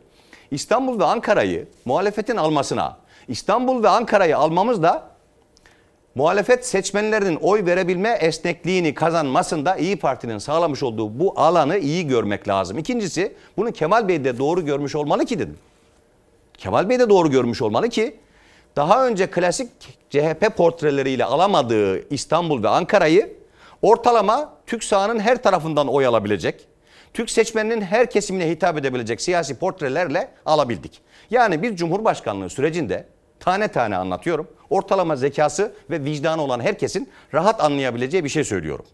Diyorum ki ortalama Türk seçmeninin bu bloklaşma, bu kamplaşma, bu eski zamandan kalma acılarla siyasi davranışlarını efendim belli yerlere konsolide etme alanlarını her kesimi duyabilen, dinleyebilen, anlayabilen, onlara dokunabilen, endişelerini, kaygılarını giderebilen siyasi koordinatlarla aşabiliyoruz. Açtık. İstanbul ve Ankara'da açtık. Şimdi, Şimdi- ben isim zikretmiyorum. Efendim Ekrem mi diyorsun? Demiyorum. Efendim Mansur mu diyor? Demiyorum. Böyle bir şeyden bahsetmiyorum. Diyorum ki efendim son tahlilde genel başkanlar tabii ki karar verecektir. Ama o sürece kadar ortak istişare alanına bizim dahil etmemiz gereken şeyler şunlardır.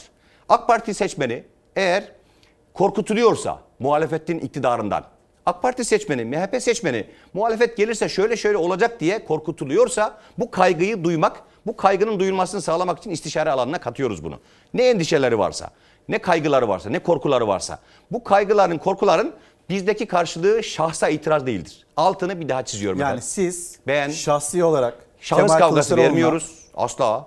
Şahıs kavgası vermiyoruz. Kemal Kılıçdaroğlu'na itiraz değil bu. Bu başka bir şey itiraz. Bu şahıs kavgasına dönmesin diye doğru istişare zemini kazanabilsin diye. Efendim Kemal Bey aday da biz mi bilmiyoruz bunu? Kemal Bey adaylığını açıkladı da bizim haberimiz mi yok? Yani aslında altılı masada bir karar alındı. Kemal Bey'in adaylığı da tescillendi. Biz Kemal Bey'in tescillenmiş adaylığına mı itiraz ediyoruz? Bu Cumhuriyet Halk Partisi'nden bazı arkadaşların mevzuyu böyle algılamışlar gibi davranmasına da hayret ediyorum. AK Parti'ye tahammülsüzlükle ithamda bulunup efendim duymuyorlar, anlamıyorlar, istişare etmiyorlar, farklı seslere hiç müsamaha göstermiyorlar. Kaygısı olanların kaygısını, endişesi olanların endişesini, umuduna korku bulaşmış olanların korkusunu fark etmiyorlar diye hükümete kızıyorsunuz. Sonra utanmadan bakın şunu söyleyeyim beni bağışlayın. Sonra benim ya şöyle bir duygu var. Biz çünkü İyi Parti'nin şöyle bir tarafını bilmesini isteriz. Türk kamuoyu da böyle davranıyor. Cumhuriyet Halk Partisi'nden arkadaşlarımız da bilsin. CHP'deki arkadaşlarımızın da dahil Türkiye'de seçmenin sahada hesap sorduğu partidir İyi Parti. Kim ne derse dersin hesabı İyi Parti'ye soruluyor. Kimin ne beyanatı olursa olsun. Kim hangi mevzuda önümüzdeki Türkiye sürecinin nasıl olacağına dair ne derse desin sahada bulunan bir İyi Partiliye, genel başkanımızdan milletvekillerimize, divan üyelerimizden il başkanlarımıza kadar sahada ne demek istediler bunu bize izah edin diye sorulan parti biziz. Dolayısıyla biz, Utanmadan dediğiniz biz duyduklarımızı bakın şöyle. Bizim şimdi AK, Cumhuriyet Halk Partisi adına konuşan CHP'yi kollayacağım derken aslında tahammülsüzlük örneği gösteren arkadaşları kastediyorum. İyi Parti'ye konum, İyi Parti'ye koordinat, İyi Parti'ye siyasi adap, nezaket imasında bulunan hatta imayı da çok geçip biraz böyle sınırları zorlayan arkadaşlarımız var. Ben bir daha altını çizerek hem partim adına hem şahsım adına bir daha söylüyorum. Türkiye Cumhuriyeti Devleti'nde devletin bütün makamlarına aidiyeti ne olursa olsun İlker Bey. Efendim Sünni olanın hakkı Alevi'de de vardır. Kürt olanın hakkı Türkmen'de de vardır. Dindar olanın hakkı laikte de vardır. Herkesin hakkı vardır. Bayrağına, devletine, milletine bağlı herkesin devletin her makamına şerefle talip olmaya hakkı vardır. Bu hakkı hiç kimse gölgeleyemez. Gölgelemesine müsamaha göstermeyiz. Bu mezhebi tenkit, yok mezhebi şerh ediyor, yok mezhebe defans yapıyor, yok aidiyete defans yapıyor, yok dinde. Hiç böyle bir defansımız yoktur. Defansımız bizim şunadır. Devletinize baş olduysanız başı olduğunuz devleti koruyacaksınız. Devletinize, milletinize baş olmuşsanız milletinizi baş üstünde tutacaksınız. Milletinizin hakkını koruyacaksınız. Milletinizin hakkını korudunuz mu? Devletinizi korudunuz mu? Milletinizi ayırmadan aileniz gibi korudunuz, kolladınız mı? Aidiyetinizin, mezhebinizin, meşrebinizin, ekalliyetinizin hiçbir önemi yoktur. Yani bizi Neye mensup olduğunuz değil, ne yaptığınız ilgilendiriyor. Devleti milleti nasıl kolladığınız ilgilendiriyor. Biz ona bakarız. Şimdi Liyakate şuraya bakarız. dönelim o zaman. Mesela e, hani isimlerden bağımsız hani kimsenin adaylığı da ön plana çıkmadı diyorsunuz. Ama bir yandan da orada size bir soru soruluyor. Kemal Kılıçdaroğlu'nun adaylığı ile ilgili karşınızda seçmen nasıl bir endişe ya da huzursuzluk Ben iletiyor size? seçmenin seçmenin endişesinin şöyle olduğunu düşünüyorum. Geçen Yani 20 siz yıl- çizginizi böyle Efendim izah şöyle, ediyorsunuz. Ben şöyle bir yandan da bunu. CHP'deki kurmaylarla da geriliyorsunuz. Evet. Ama seçmen ne söylüyordu size böyle bir endişeyi paylaştınız? Seçmenin endişesi şu. Kazanamayız endişesi. Yani bunca problemi var. Bana kalsa bu kadar hata yapan bir iktidar %5 bile oy alamaz. Normalde bu kadar hata yapan bir iktidar.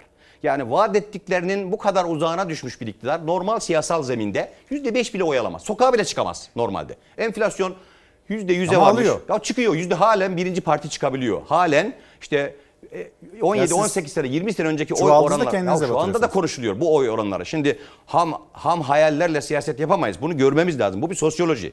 Şimdi bu kadar hata varken, bu kadar hayat pahalılığı varken, bu kadar geçim zarlı- zorluğu, darlığı varken, herkes feryat figan bağırıyorken, kime dokunursan dert dinliyorken, enflasyonla ilgili dokunun emekliye bağırıyor. Memura dokunun bağırıyor. Öğretmen bağırıyor. Öğrenci bağırıyor. Çiftçi bağırıyor. EYT'li bağırıyor. 3600 ek gösterge isteyen bağırıyor. Özlük haklara denk gelmeyen sözleşmeliler bağırıyor. Atanamayan öğretmenler bağırıyor. Sözleşmeli öğretmenler herkes bağırıyor. Ben toplumda gezerken yahu ben çok memnunum. Çok da iyi gidiyorum. Allah hamdolsun. Bir elim yağda bir elim balda bir tane grup görmüyorum. Bir aidiyet grubu görmüyor. Görmüyorum. Şimdi bu kadar derdin gailenin arasında İlker Bey. Eğer Buna rağmen seçim alınamazsa bunun bedelini muhalefet de çok ağır öder. O yüzden kaybetme korkusu genel başkanımız da bunu çok vurguluyor. Biz de o vurguladığı şeyi yankı odalarında çoğaltıyoruz. Siyaseti hata yapma alanına çeken şey nedir biliyor musunuz? AK Parti de öyle hata yaptı. Biz oraya erken düşmemeliyiz. Ne olursa olsun alırız, kim olursa olsun alırız. Yani ceketimizi koysak alırız. Evet Allah bütün adaylarla alırız. Aday maday meselesi değil alırız. Bakın bu duygu siyaseti yozlaştırıyor. AK Parti bu duyguya düştü. Kimi milletvekili gösterirsem gösteririm alırım.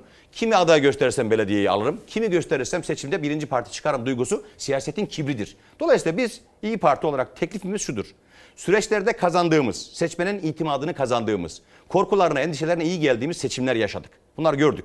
Yani seçmen bir ara şöyle düşünüyordu İlker Bey. Diyordu ki ya bu galiba yenemeyecek bu muhalefet.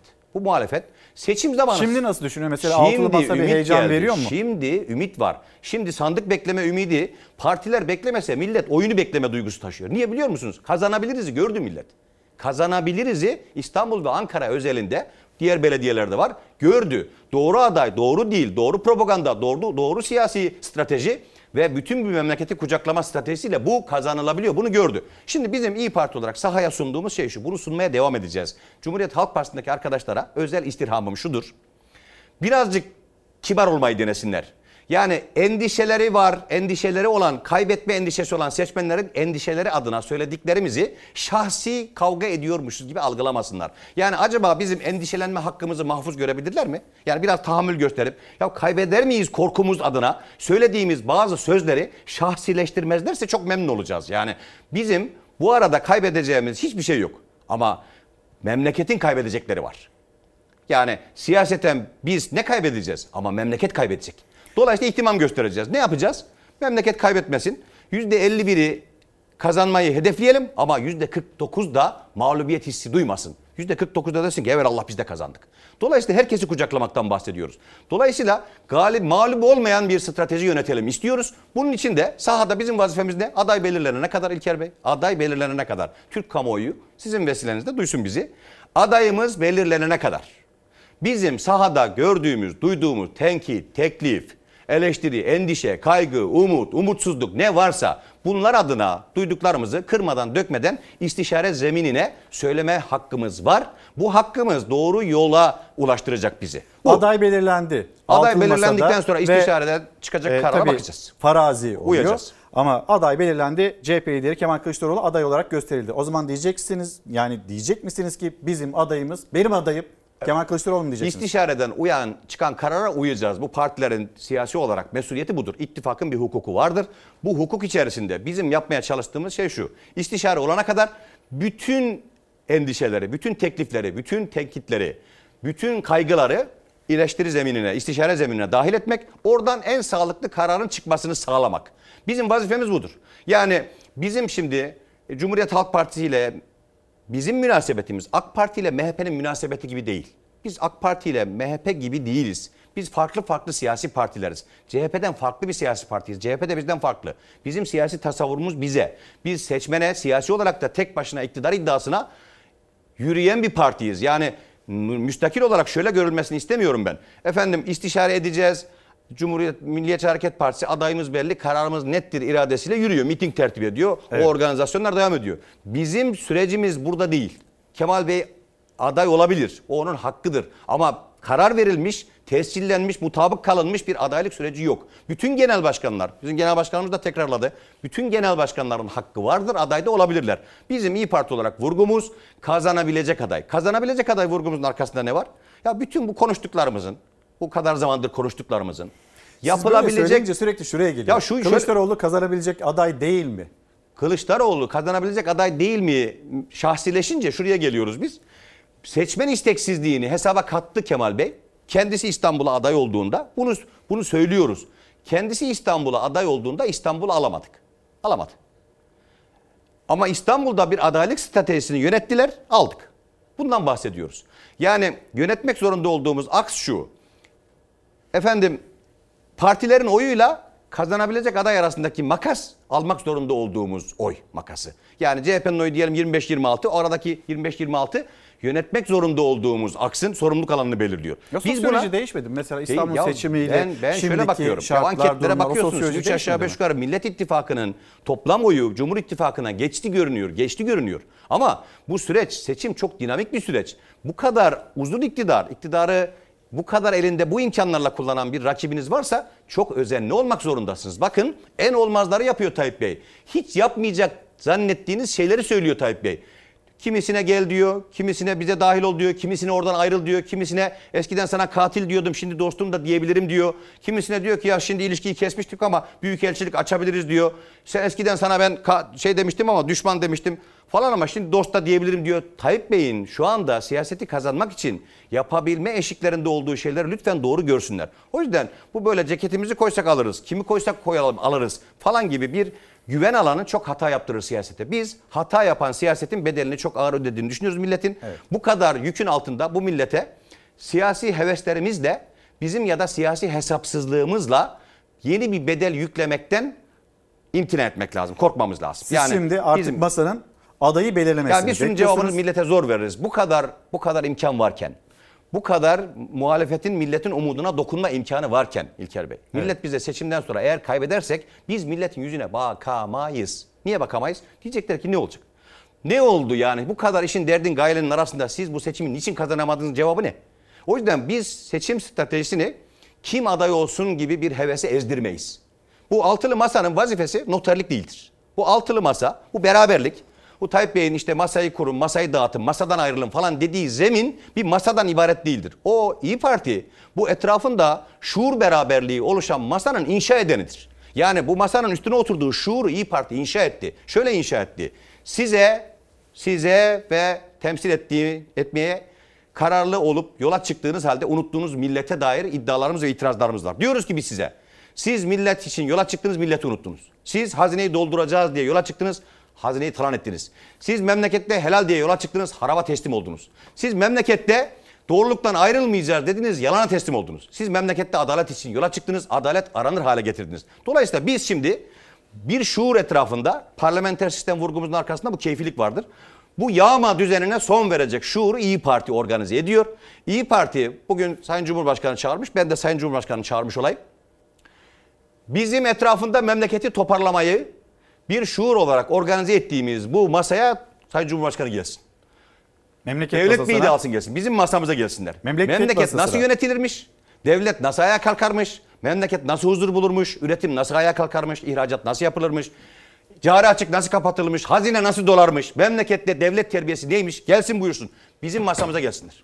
Efendim teşekkür ederim. teşekkür Geldiğiniz ederiz. için, konuk olduğunuz için o cümlelerin önünü arkasını paylaştınız. Ama tabii bir yandan da e, sistemli cümleler var. Yavuz Ağrelioğlu'ndan CHP kurmaylarına ama belki de hani İyi Parti'nin liderine Meral Akşener'e böyle bir şey söylenmiş olsaydı Yavuz Bey e, bu durumda da siz benzer bir tepkiyi gösterecektiniz. Galiba biraz daha anlama biraz daha iletişim kanallarına açmakla ilgili bir Biz durum. şahsi itirazlarımız yoktur. Biz insanlarla konuş insanlarla ilgili konuşmaktan vazgeçeli çok oldu.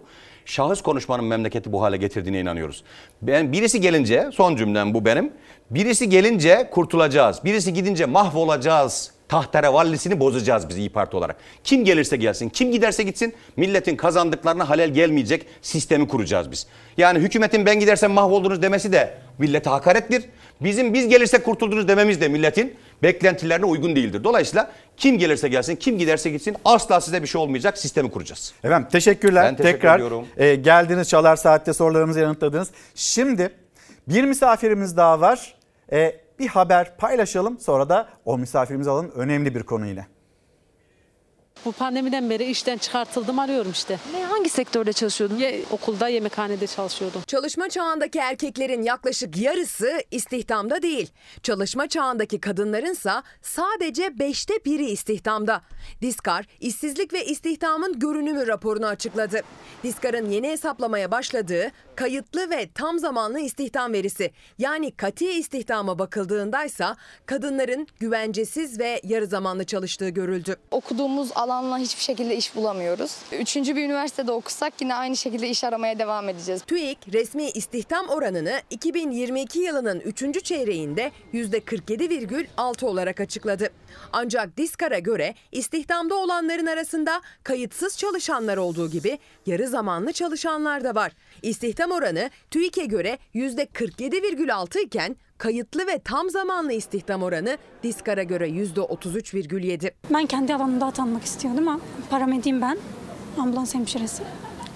Yani atanamıyoruz. Fizyoterapistim aslında. Ee, KPSS'ye girdim. Kendi alanımda atanamıyorum. Tam zamanlı çalışmak ve sigortalı olmakla yarı zamanlı çalışmak ve kayıt dışı olmak arasında dağlar kadar fark var. TÜİK'in istihdam oranından kayıtsız ve yarı zamanlılar çıkarıldığında kadınlardaki durum çok daha kritik hale geliyor.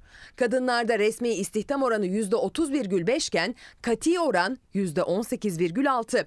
Yani devlet nezdinde çalışıyor görülen kadınların yaklaşık yarısı kayıt dışı ve sigortasız işlerde. Ve şimdi misafirimiz Nirengi Derneği Başkanı Edil Türkmen. Çünkü 19 Kasım e, Çocuk İstismarıyla Mücadele Günü. Aynı zamanda 20 Kasım'da Çocuk Hakları Günü. Günaydın, Günaydın, hoş geldiniz. hoş Ve bu konuda da büyük mücadele veren sivil toplum kuruluşları var, STK'lar var. Siz de onlardan birisiniz.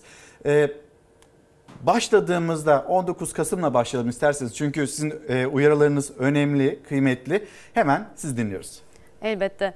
Ee, Çocuk istismarı tanımıyla aslında bir başlamak belki güzel olur. Dünya Sağlık Örgütü'nün bir tanımı var. Çocuğun sağlığını, fiziki ve psikolojik gelişimini olumsuz etkileyen, bilerek ya da bilmeyerek bir yetişkin çocuğun içinde bulunduğu toplum ya da devlet tarafından yapılabilen hareketlerdir. Burada iki tane kritik nokta var. Bir tanesi bilerek ya da bilmeyerek vurgusu. Dediğiniz gibi e, 19 Kasım Dünya Çocuk İstismarını Önleme Günü. Önlemek için adını koyabilmemiz, tanıyabilmemiz gerekiyor. Sıklıkla görülebiliyor ki ebeveynler, bakım verenler veya bir şekilde çocukla temas içinde olan kişiler kimi zaman çocuğu disiplin etmek için, kimi zaman bir yanlıştan döndürmek için de negatif disiplin yöntemlerini kullanarak yani aslında niyetten bağımsız olarak çocuğu istismarın içinde e, bir ortamda bulundurabiliyorlar. Bu nedenle tanımdaki bilerek ya da bilmeyerek önemli bir konu. Davranışlarımızın ne olduğunun sonucuna bakıyoruz. Biz niyetimiz burada aslında olayı istismar olmaktan çıkarmıyor. Bir diğer önemli konu ise toplum tarafından olan kısım. Burada da kasıt şu. Örnek olarak bir komşu veya bir akraba bir çocuğun istismara uğradığını biliyor ama burada harekete geçmiyorsa. Susuyorsa. Evet, bildirimde bulunmuyorsa. Korkunç bir kötülük bu. Bunun bu durumda çocuğu o istismar döngüsünün içinde bırakıyor oluyor. Burada bizim toplum ya da devlet tarafından derken sistemin, mekanizmanın, bildirimin ardından cezasızlığın olmaması da çok önemli. Bu boyuttan bu tanımı çok önemli görüyoruz. Ee, Buradan hareketle istismara karşı destek hattına da bir geçiş yapabilirim. Bizim kurmuş olduğumuz istismara karşı destek hattı. Hattınız e, bu mu? Hattımız bu. 0850 216 53 67. Evet, bu numaradan istismara maruz kalan bir çocuk, çocuğun bakım vereni veya bildirimle alakalı kafası karışık olan herhangi bir kişi ücretsiz yasal danışmanlık ve psikososyal destek alabiliyor. Önemli bir uyarı yapmak isterim ki elbette ki bu bir ihbar hattı değil. Bütün acil durumlar için tabii ki de adli mercilere konunun intikal etmesi gerekiyor. Ancak yine de burada bu bildirim yapıldıktan sonra o yasal bilgileri edinebilmek, o kafa karışıklığını giderebilmek, çocuğun anlayacağı dilden bu süreci anlamlandırmak için ve de psikososyal diyoruz. Yani hem psikolojik destek hem de sosyal hizmet bakış açısıyla çocuğu ve haneyi koruyabilmek için bu hattan destek almak mümkün. Ee, Bu hattın yaygınlaşmasını biz çok önemsiyoruz. Onun Biraz için daha böyle ekranda kalsın o zaman. Çok İzleyicilerimiz de görsünler. E, yaygınlaşmasını istiyoruz dediniz. Evet şu açıdan istiyoruz. Bu hat ne kadar bilinir olursa o zaman çocuklar da yalnız olmadıklarını şu an bizi izleyen bütün çocuklar bir şekilde eğer kendilerini bir sıkışmışlık içinde hissediyorlarsa yalnız olmadıklarını, çözümsüz olmadıklarını, bu yaşadıklarından kurtulmaları için onlar için çalışan kişiler olduğunu ve bu hattan destek alabileceklerini bilmeleri çok önemli. Çocukların yanı sıra özellikle aile içi istismar vakalarında e, bakım veren ebeveynlerin de durumun içinde kimi zaman sıkıştığı durumlar olabiliyor. Özellikle gelir getiren kişi aynı zamanda istismarcı olduğunda o hanenin içinde bu durumun e, üstünün kapandığını görebiliyoruz. Buradan e, o kişilere de seslenmek istiyorum. Yine bir çözümsüzlük olduğu lütfen düşünülmesin. Bir çare var ve bununla ilgili olarak da ilk adımı atmaları için bir kolaylaştırıcı hat oluşturmuş durumdayız. Buradan destek alabilmeleri mümkün. Şimdi o zaman gelelim bir de 20 Kasım tarihi çocuklarımız ve çocuklarımızın hakları. Bununla ilgili neler söylersiniz? Ee, Çocuk haklarının e, müfredat içerisinde çocukların haklarını bilerek yetişiyor olmasını çok önemsiyoruz. Çünkü çocuklar haklarını bildikleri zaman hem adalete erişimleri hem de e, psikososyal iyi olma hallerini kendileri zaten savunucusu olan bireyler olarak yetişebiliyorlar. Bu açıdan da e, çocukların haklarının ebeveynler ve toplum tarafından onlara tanınıyor olması, birey olmalarına özen gösteriliyor olması ve istismarla da bağlayacak olursam aslında hayır deme haklarının olduğunu, bedenlerinin üzerinde söz sahibi olduklarını, bu konularda bilgilenmeleri, bilinçlenmeleri oldukça önemli. Anaokulundan itibaren. Evet. Evet. En başta hem de. Evet. Erken çocukluk döneminden başlayarak e, çocuğun hayır deme becerisini ve birey olma e, birey olmasını destekleyecek olan bütün özellikleri aslında ne kadar çocuğa verebilirsek o kadar güçlü bireyler, güçlü toplum olabilmek mümkün olabiliyor elbette ki. Şimdi tekrar geri döndüğümüzde Nirengi Derneği başka neleri başarmaya çalışıyor? Yani çocuklara ulaşmaya çalışıyorsunuz. Onların zarar görmemesi için, haklarının da olduğunu hatırlatmak için elinizden geleni yapıyorsunuz. Başka hangi alanlarda varsınız ve hedefiniz ne? Ee, Çok teşekkür ederim. Biz tabii ki müdahaleden önce aslında korumak için de çalışmalar yapıyoruz. Neler yapıyoruz? Çocukları e, çocukları doğrudan yetiştiren öğretmenlerimizle okullarda koruyucu önleyici çok geç olmadan adını verdiğimiz eğitim programları yapıyoruz. Buradaki amacımız sadece çocuk istismarı değil, aynı zamanda akran zorbalığı gibi diğer risklere karşı da hem öğretmenleri hem de öğrencileri, çocuklarımızı güçlendirebilmek. Yani müdahaleye gelmeden önce aslında bu durumun oluşmaması için yapılabileceklerle ilgili Milli Eğitim bünyesindeki e, idareci ve öğretmenlerle ve aynı zamanda da Aile Bakanlığı'na bağlı olarak çalışan e, profesyonel meslek elemanları, sosyal hizmet uzmanlarıyla ve ilgili meslek elemanlarıyla çalışmalar yapıyoruz. Bu alanda da güçlendirmeye çalışıyoruz. Nereye gelmek istiyoruz? Dileriz ki bu konunun bir çözüme ulaştığı ve bizim de çocukların başka daha iyi olmak için e, daha onları destekleyebilecek farklı projeler geliştirebilelim, gerçekleştirebilelim. Dileriz ki istismarın yaşanmadığı, çocukların e, özgürce güven içinde yaşadıkları bir e, dünyaya kavuşabilelim. Tabii ki de en e, en çok istediğimiz, en çok ulaşmak istediğimiz yer burası. Efendim çok teşekkür ederim. Çok Geldiğiniz için. Nirengi Derneği Başkanı İdil Türkmen, koordinatörü, direktörü İdil Türkmen konuğumuzdu ve çocuklarımız en kıymetlerimiz, geleceğimiz onlarla ilgili çalışmalarını anlattı. Ee, El Bebek Bebek Gül Bebek Derneği var bir de. Dün de prematüre bebeklerimizin günüydü ve onlar tabii ki onlar da hayatı mucizesi. Şimdi bir bilgiyi de paylaşayım. Çünkü orada prematüre bebek sahibi olan anneler onların daha fazla izne ihtiyaçları oluyor ve bununla ilgili Ocak 2015'te e, o dönemde Başbakan Ahmet Davutoğlu'ydu. Ee, şunu söylemişti erken doğum yapan annelerin izninin 8 hafta daha uzatılması hani gündemine almıştı. Sene 2015, sene 2022 ve biz hala bunu konuşuyoruz. Tekrar teşekkür ediyorum efendim size. Ve pazartesi günü bugün için noktalıyoruz. Hafta sonu sizlere e, Ezgi Gözeger günaydın diyecek Çalar Saat hafta sonunda ve biz de Pazartesi günü saatler yine 7.15'i gösterdiğinde Türkiye'nin, dünyanın, sizin, bizim gündemimizde günaydın diyeceğiz. Çalar Saat'te güzel bir gün olsun, güzel bir hafta sonu olsun.